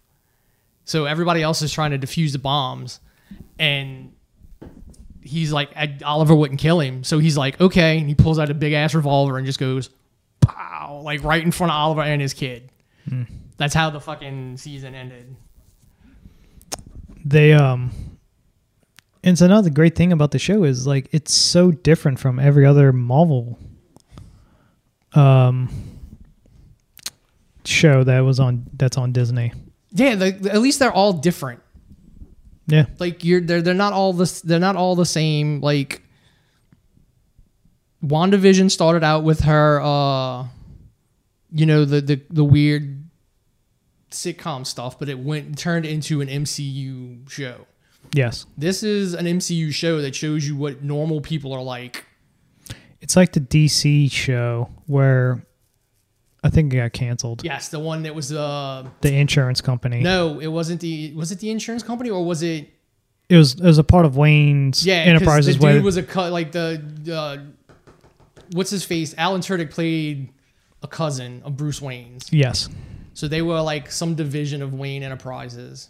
I thought they do like insurance. They might have done it. I know that people they were making like gadgets and stuff, but it was like safety gadgets. yeah.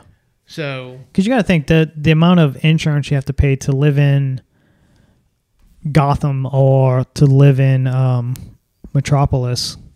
Because at any moment, some fucking superhero or supervillain can come crashing through your fucking wall and destroy the building you're living in or the house you live in. yeah. Well, especially if that show was supposed to take place in Snyder's universe, where Yeah. Superman just didn't really care about blowing through buildings. Yeah, that was CW show, I want to say. No, it Was- on. uh ABC. Was it on? A- oh, no, No, that wouldn't no, be no, because no, that's. Disney. It had to be on like CBS or NBC. It was on broadcast. Oh, okay.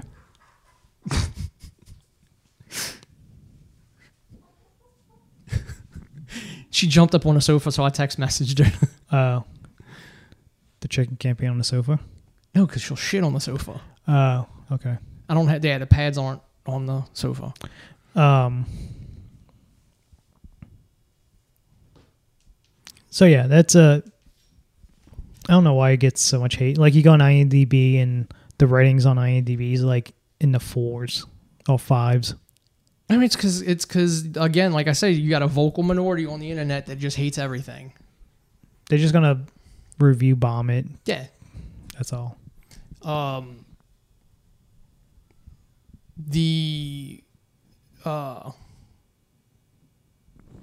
And again, it's all leading. Like this show could be like setting up so many other characters because you don't know what who's behind Intelligentsia actually. Because I mean, that's an actual thing from the comics. It's just instead of it being like an online forum, it was Oh, it's an actual group of supervillains.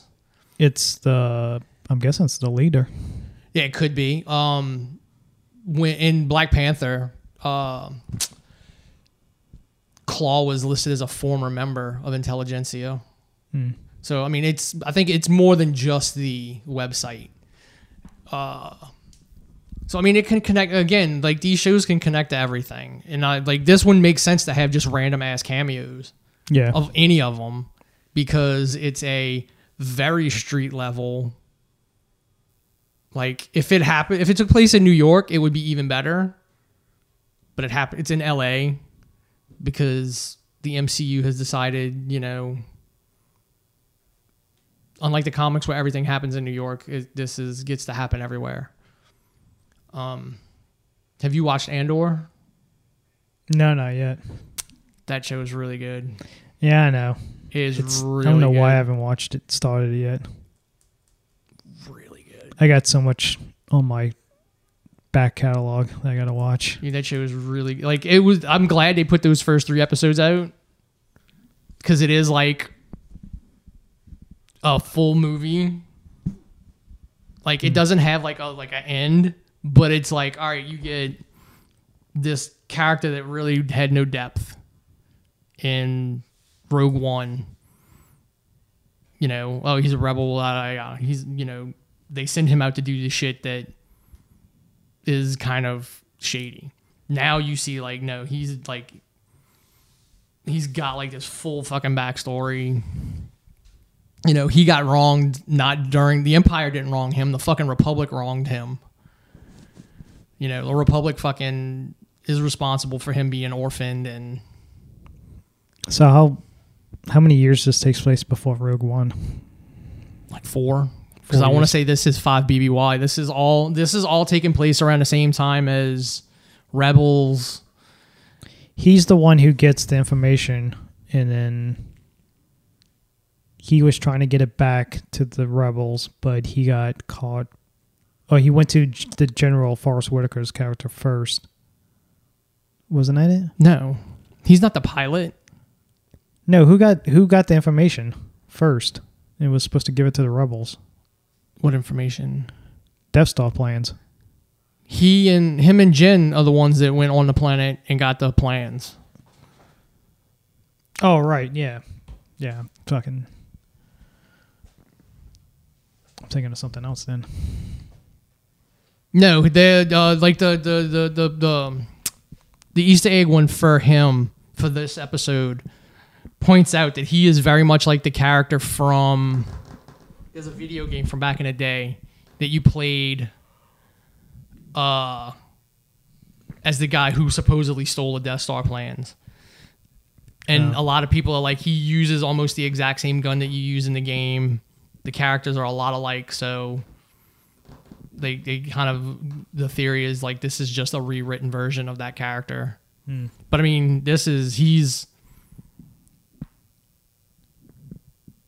um they're doing a uh, they're setting up a, a money heist right now to like destabilize a sector like they're gonna steal like an entire sector's worth of uh payroll so they can throw like the entire sector into chaos because none of the fucking Imperials are gonna get paid, which is pretty smart, actually. Like when you know, because again, credits have to be like in this universe that's so, uh, so, you know, technologically advanced. They still have to carry physical money from one place to another not it's not digital. Speaking of Dahmer,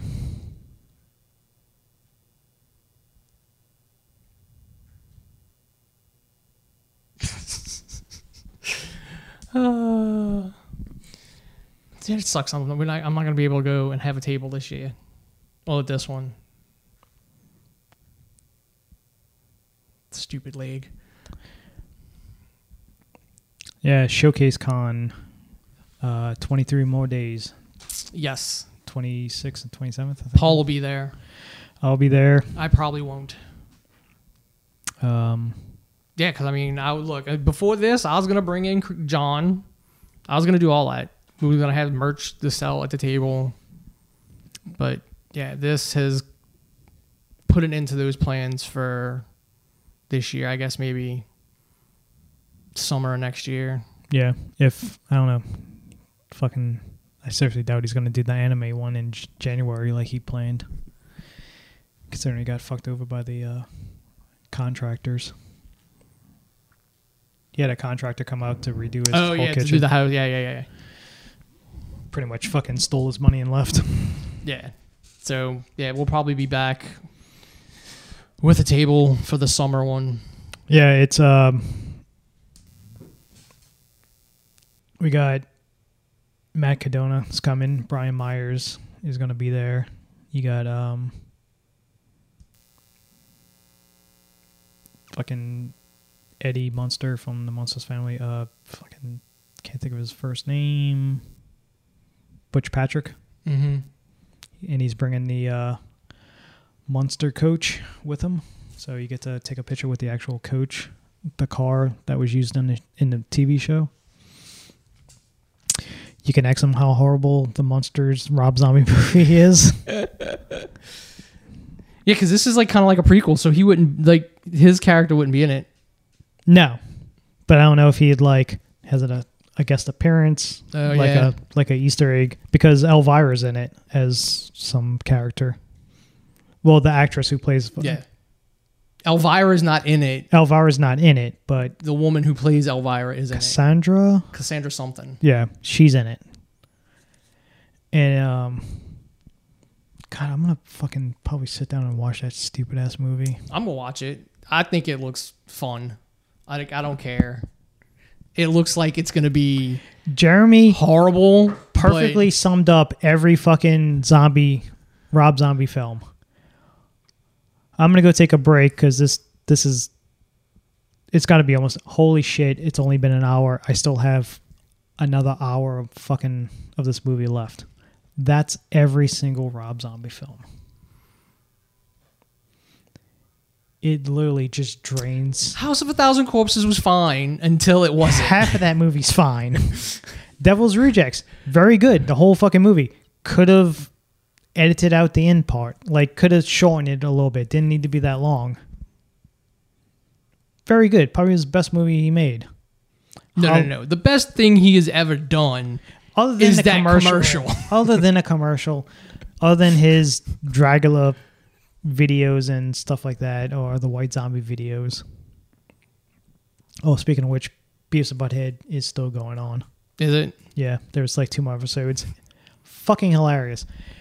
They watched the WAP WAP Oh God. video. I kid you, like after this, I'm gonna We gotta find it. you're gonna you have to watch it of just like it's older Beavis and Butthead. It's fat Butthead and skinny Oh God. methed out looking Beavis because they've done a couple episodes where it's like them as adults hmm and um they watched that video and it's fucking hilarious like literally the beginning of the season didn't start off too good but jesus christ it's gotten funnier each episode i don't know how much more they got left unfortunately my paramount plus subscription ran out because i just did that free month hmm first month and then I canceled it right afterwards just to watch the show. I didn't think it was going to be nine episodes, 10 episodes so far. Yeah. So let me. I'm just gonna see if I can pull it up on YouTube, Yeah, it's on YouTube. That's how I watched it. and then uh, I can. We can just pull it up once it's on the TV. Once we're done. But yeah, the, the Andor's really good. Um, the fourth episode uh, is when they set up that he the Skarsgård recruited him to do a money heist. But then you get to see Skarsgård like everybody thought he was gonna be like a senator or something, but he's not. He's like a antiques dealer, which is kind of cool because like he's in this like you see all this shit that's in the background, and you're like, what the like he's got like a suit of armor that looks like old old fucking Sith armor. He's got fucking Mandalorian armor in the fucking shop. Hmm. He's got like all this crazy shit in there, and you're just like, I want to see, like, I want to see more of his- like him, like how he got all this shit.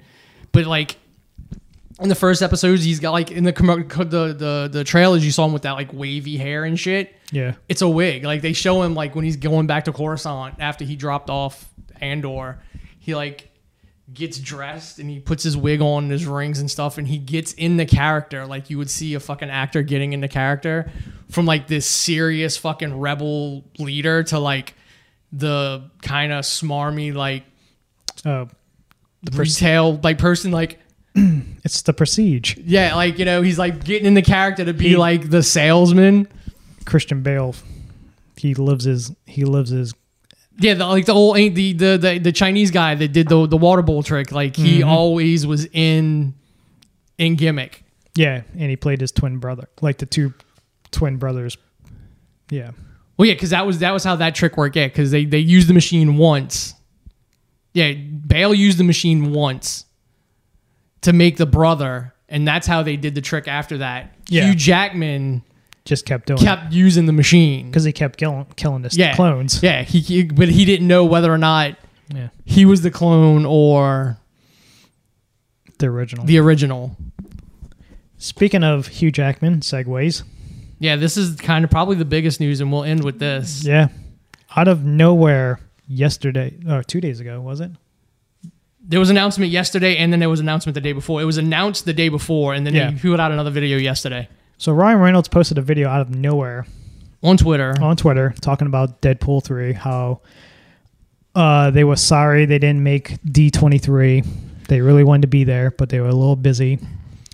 And then he was like, I just want to give you an update on. He's like he's working on it, and you know it's it's Deadpool's first in- introduction into the MCU needs to be perfect, and has to be special. It's the only. You only get one crack of a first impression and blah, blah, blah. And then he basically goes like, I got nothing. There's nothing up here. I don't know. He's what like, oh to yeah, I do." might, oh, wait, I might, oh wait, I have one thing, and then fucking, you don't even know if it's really Hugh Jackman. You Yeah. walking by, and he's like, "Hey Hugh, you want to play Wolverine again?" Yeah, sure, why not? Yeah, sure, Ryan, as he's going up the stairs. The house looks like the fucking risky business house. If you just put a couch where he slid across, at, Yeah. If you just put a cro- uh, couch parallel with the stairs. Um. So yeah, Deadpool three, official date September sixth, twenty twenty four. Hugh Jackman coming back to play Wolverine. Because the next day we got a video of both of them on the sofa, actually showing that it is Hugh Jackman. Because he was in the background, you couldn't really see it. Yeah. you the voice was recognizable, but you couldn't really tell if it was him. This was both of them sitting on a sofa talking about, all right, you don't have to worry about this, like screwing with Logan. That's what it, that's its own thing. Yada yada yada. And then this is them talking about everything you would see, but Wham starts playing over what they're talking about. And I think somebody put up an article like some lip reader was able to like make out some of what they were saying because you could kind of hear what they were saying. They didn't mute them completely, Yeah. but the wham was truly like overpowering what they were saying. Yes. But uh, you, I mean, that show should that movie should be absolutely batshit insane. Uh, it's official that Wong is going to be in the movie In what movie? Deadpool. Of course, Wong's got to be in everything. I mean, if you want to do the multiverse stuff, you can have the Sorcerer Supreme in that because how is it going to have Wolverine and Deadpool come into that universe? Yeah, I mean, yeah, America could be in it to open the portal. Yeah. Or are you going to bring in Domino? Or are you going to bring in um, Yeah, what other characters from those movies are gonna get brought over? Juggernaut? There's got to be a way they're gonna do it. Like we haven't said mutant, but they've got to be there already. And who knows? This could still be in the continuity that we've seen the first two in, and you'll finally just get to see some of the X Men and hi- him interact with them. Because I mean, the the McAvoy mutants were in Deadpool two. He made reference to both of them in the first one, so I mean they can do anything, and it'll still be funny. Yeah. They, um, I got complete faith in Ryan Reynolds. But I mean, this is kind of like how they did the first Deadpool. You just saw that l- fucking footage that ended up being the opening. Yeah. Oh, we don't know how that got out. Yeah. He um like I really liked one, Deadpool 1. Deadpool was kind of iffy because of the kid. Like the kid was just aggravating. I think that was just a, a horrible way to bring Cable in, that he was there to kill a kid. Like, It's it's not about because I mean, that's what it was. That's the only reason the kid was there. well, yeah, but the way they written the kid Oh, yeah. wasn't and I, I think they didn't bring back the original writers for the first No, they, the, the there was different, different people from the first and the second one. Yeah. Um But I mean, parts of that was still funny. Like Deadpool going, "Luck is not a superpower," to Domino, and she just everything keeps happening. then you learn what a prison wallet is.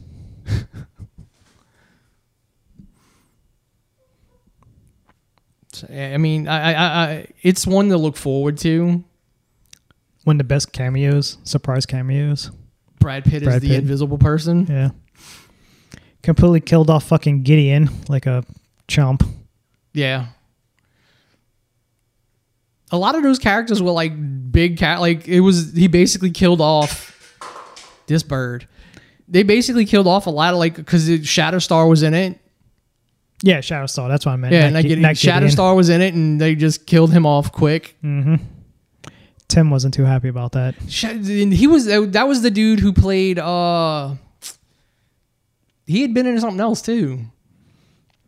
Because growing up, Tim was a big fan of like when uh New Mutants, like towards the end of the run, how they started to go more mature and they bring in Deadpool and Gideon and um, Cable, and they introduced all that, and then it slowly spun off into X Force. Mm-hmm.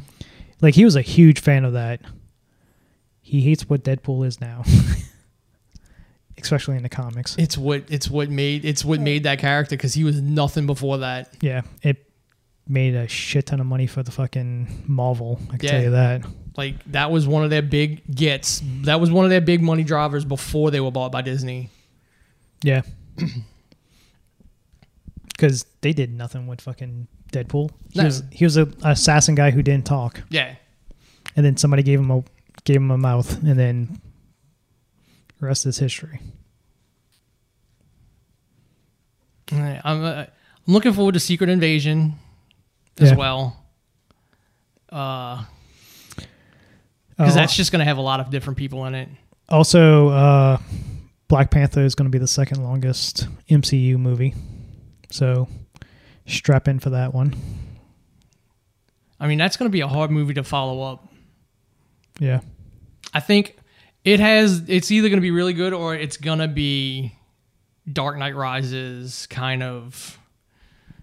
Nolan didn't want to do one after Dark Knight. Oh, Dark Knight Returns. I thought I thought the third one was called Dark Knight Rises. No, the Dark Knight Returns. Uh, whatever. He didn't want to do the one with Bane. Wait a minute, am I? Fuck. I think you're. Like, I just Batman Begins, Dark Knight, and then Dark Knight Rises. Well, Dark Knight is it Dark Knight Returns? I don't know. No, Dark Knight Returns is the name of the book. That's what I'm probably thinking of. Yeah, so I think it's Dark Knight Rises. Either way, you run into that. Dark Knight Rises. Yeah, you run into that kind of con- conundrum. Dark Knight Returns is the comic book in animated. Yeah, so Film. that's what that's the conundrum you run into. You have this great first Black Panther movie. You have a. You now have to get rid of your main character, who kind of made that first movie. I'm sorry, like Chadwick Boseman is the reason that movie is so good. Mean, it's a big part of why Civil War was so good. Yeah, Like his introduction uh, um, to the universe, and then him dealing with Zemo, like that whole Yeah, Zemo, Zemo at the and end, like everything about like that's what that's what made that Black Panther movie. The only other good character to me that came out of Black Panther was Okoye. Like, I'm kind of want to see like she's supposed to be getting her the Dora Milaje are supposed to be getting their own kind of show. Then I think it's called Okoye, so it's gonna like follow her. Like I'm kind of like jazzed for that one too, because like she's a good character, but I just this with everything they're changing with Namor and stuff. I'm like, I'm very, I'm not gonna go in there thinking it's gonna be as good as the first one. nah, it's always you can't go into a sequel with high expectations. I mean, and I'm pretty open with like, cause I I honestly liked Age of Ultron. It's got its issues, but I honestly liked Age of Ultron. But it's called the worst one. Well, the worst Avengers movie of the four. Yeah, it's pretty hard to fucking. Because you could probably go Infinity War, Endgame, The, the, first, one, Avengers, and then, then, yeah. Age of Ultron. even though I think Infinite uh, Endgame was kind of wrapped up. The beginning, like I don't know, I have issues with some of the setup for Endgame. The the whole like how we want to get out of this time travel. Okay, that solves everything, but Well, and just the fact that they can't, like the directors and the writers couldn't d- agree on what was going on with the time travel. yes, Like, because to me it still works like uh Back to the Future because you'd never know the difference if something changed. You and the like unless you went and did it yourself, unless you went back yourself, you would know and came back, you wouldn't know. Nobody else would know it changed. Yeah. And again, the way it's written, it does set up like Red Guardian said. He fought Captain America. Captain America was frozen. Are you telling me li- I'm lying? No, because there was a second Captain America running around. You could have possibly fought Captain America. Yeah, that's another thing. Like the Thunderbolts lineup that they introduced. Um, yeah, that's such a weird lineup. Zemo is not in it. Zemo's not in it. You've got no heavy other than Red Guardian. Yeah. Uh, Anthony Mackie did an interview today saying that he hasn't been asked to be in Thunderbolts, but if they did, he'll be down for it. I mean, what else? I mean, just go do all of it. Just, just fucking be Black Captain America and everything. Piss people off. Yeah. So, but yeah, I think that's it for this week. We are about 220. It's a good listen for y'all. Um, I do want to say we haven't watched Quantum Leap. I'm gonna watch it. I've heard good things. Yeah, I'm gonna watch it to see what it's like, especially now that I know it's a sequel and not a remake. So Blonde came out, the Marilyn Monroe movie for Netflix. That's been getting a ton of buzz. Mm-hmm. Two hours and fifty minutes. I just don't see how her life's that interesting. Yeah. Can we just play the Elton John song and call it a day? Candle in the Wind, the original Candle. The original Wind? version of Candle in the Wind. Yeah. Um, yeah, so that's it for this week's episode. Uh, we will see you next week. Maybe I'll get off my ass and actually do some reviews and things and put them up on YouTube and thing and stuff, and actually try and make money while I'm Hmm. stuck in this house. Um, so yeah, that's it. I'm Wayne. That was, Paul. and we're out.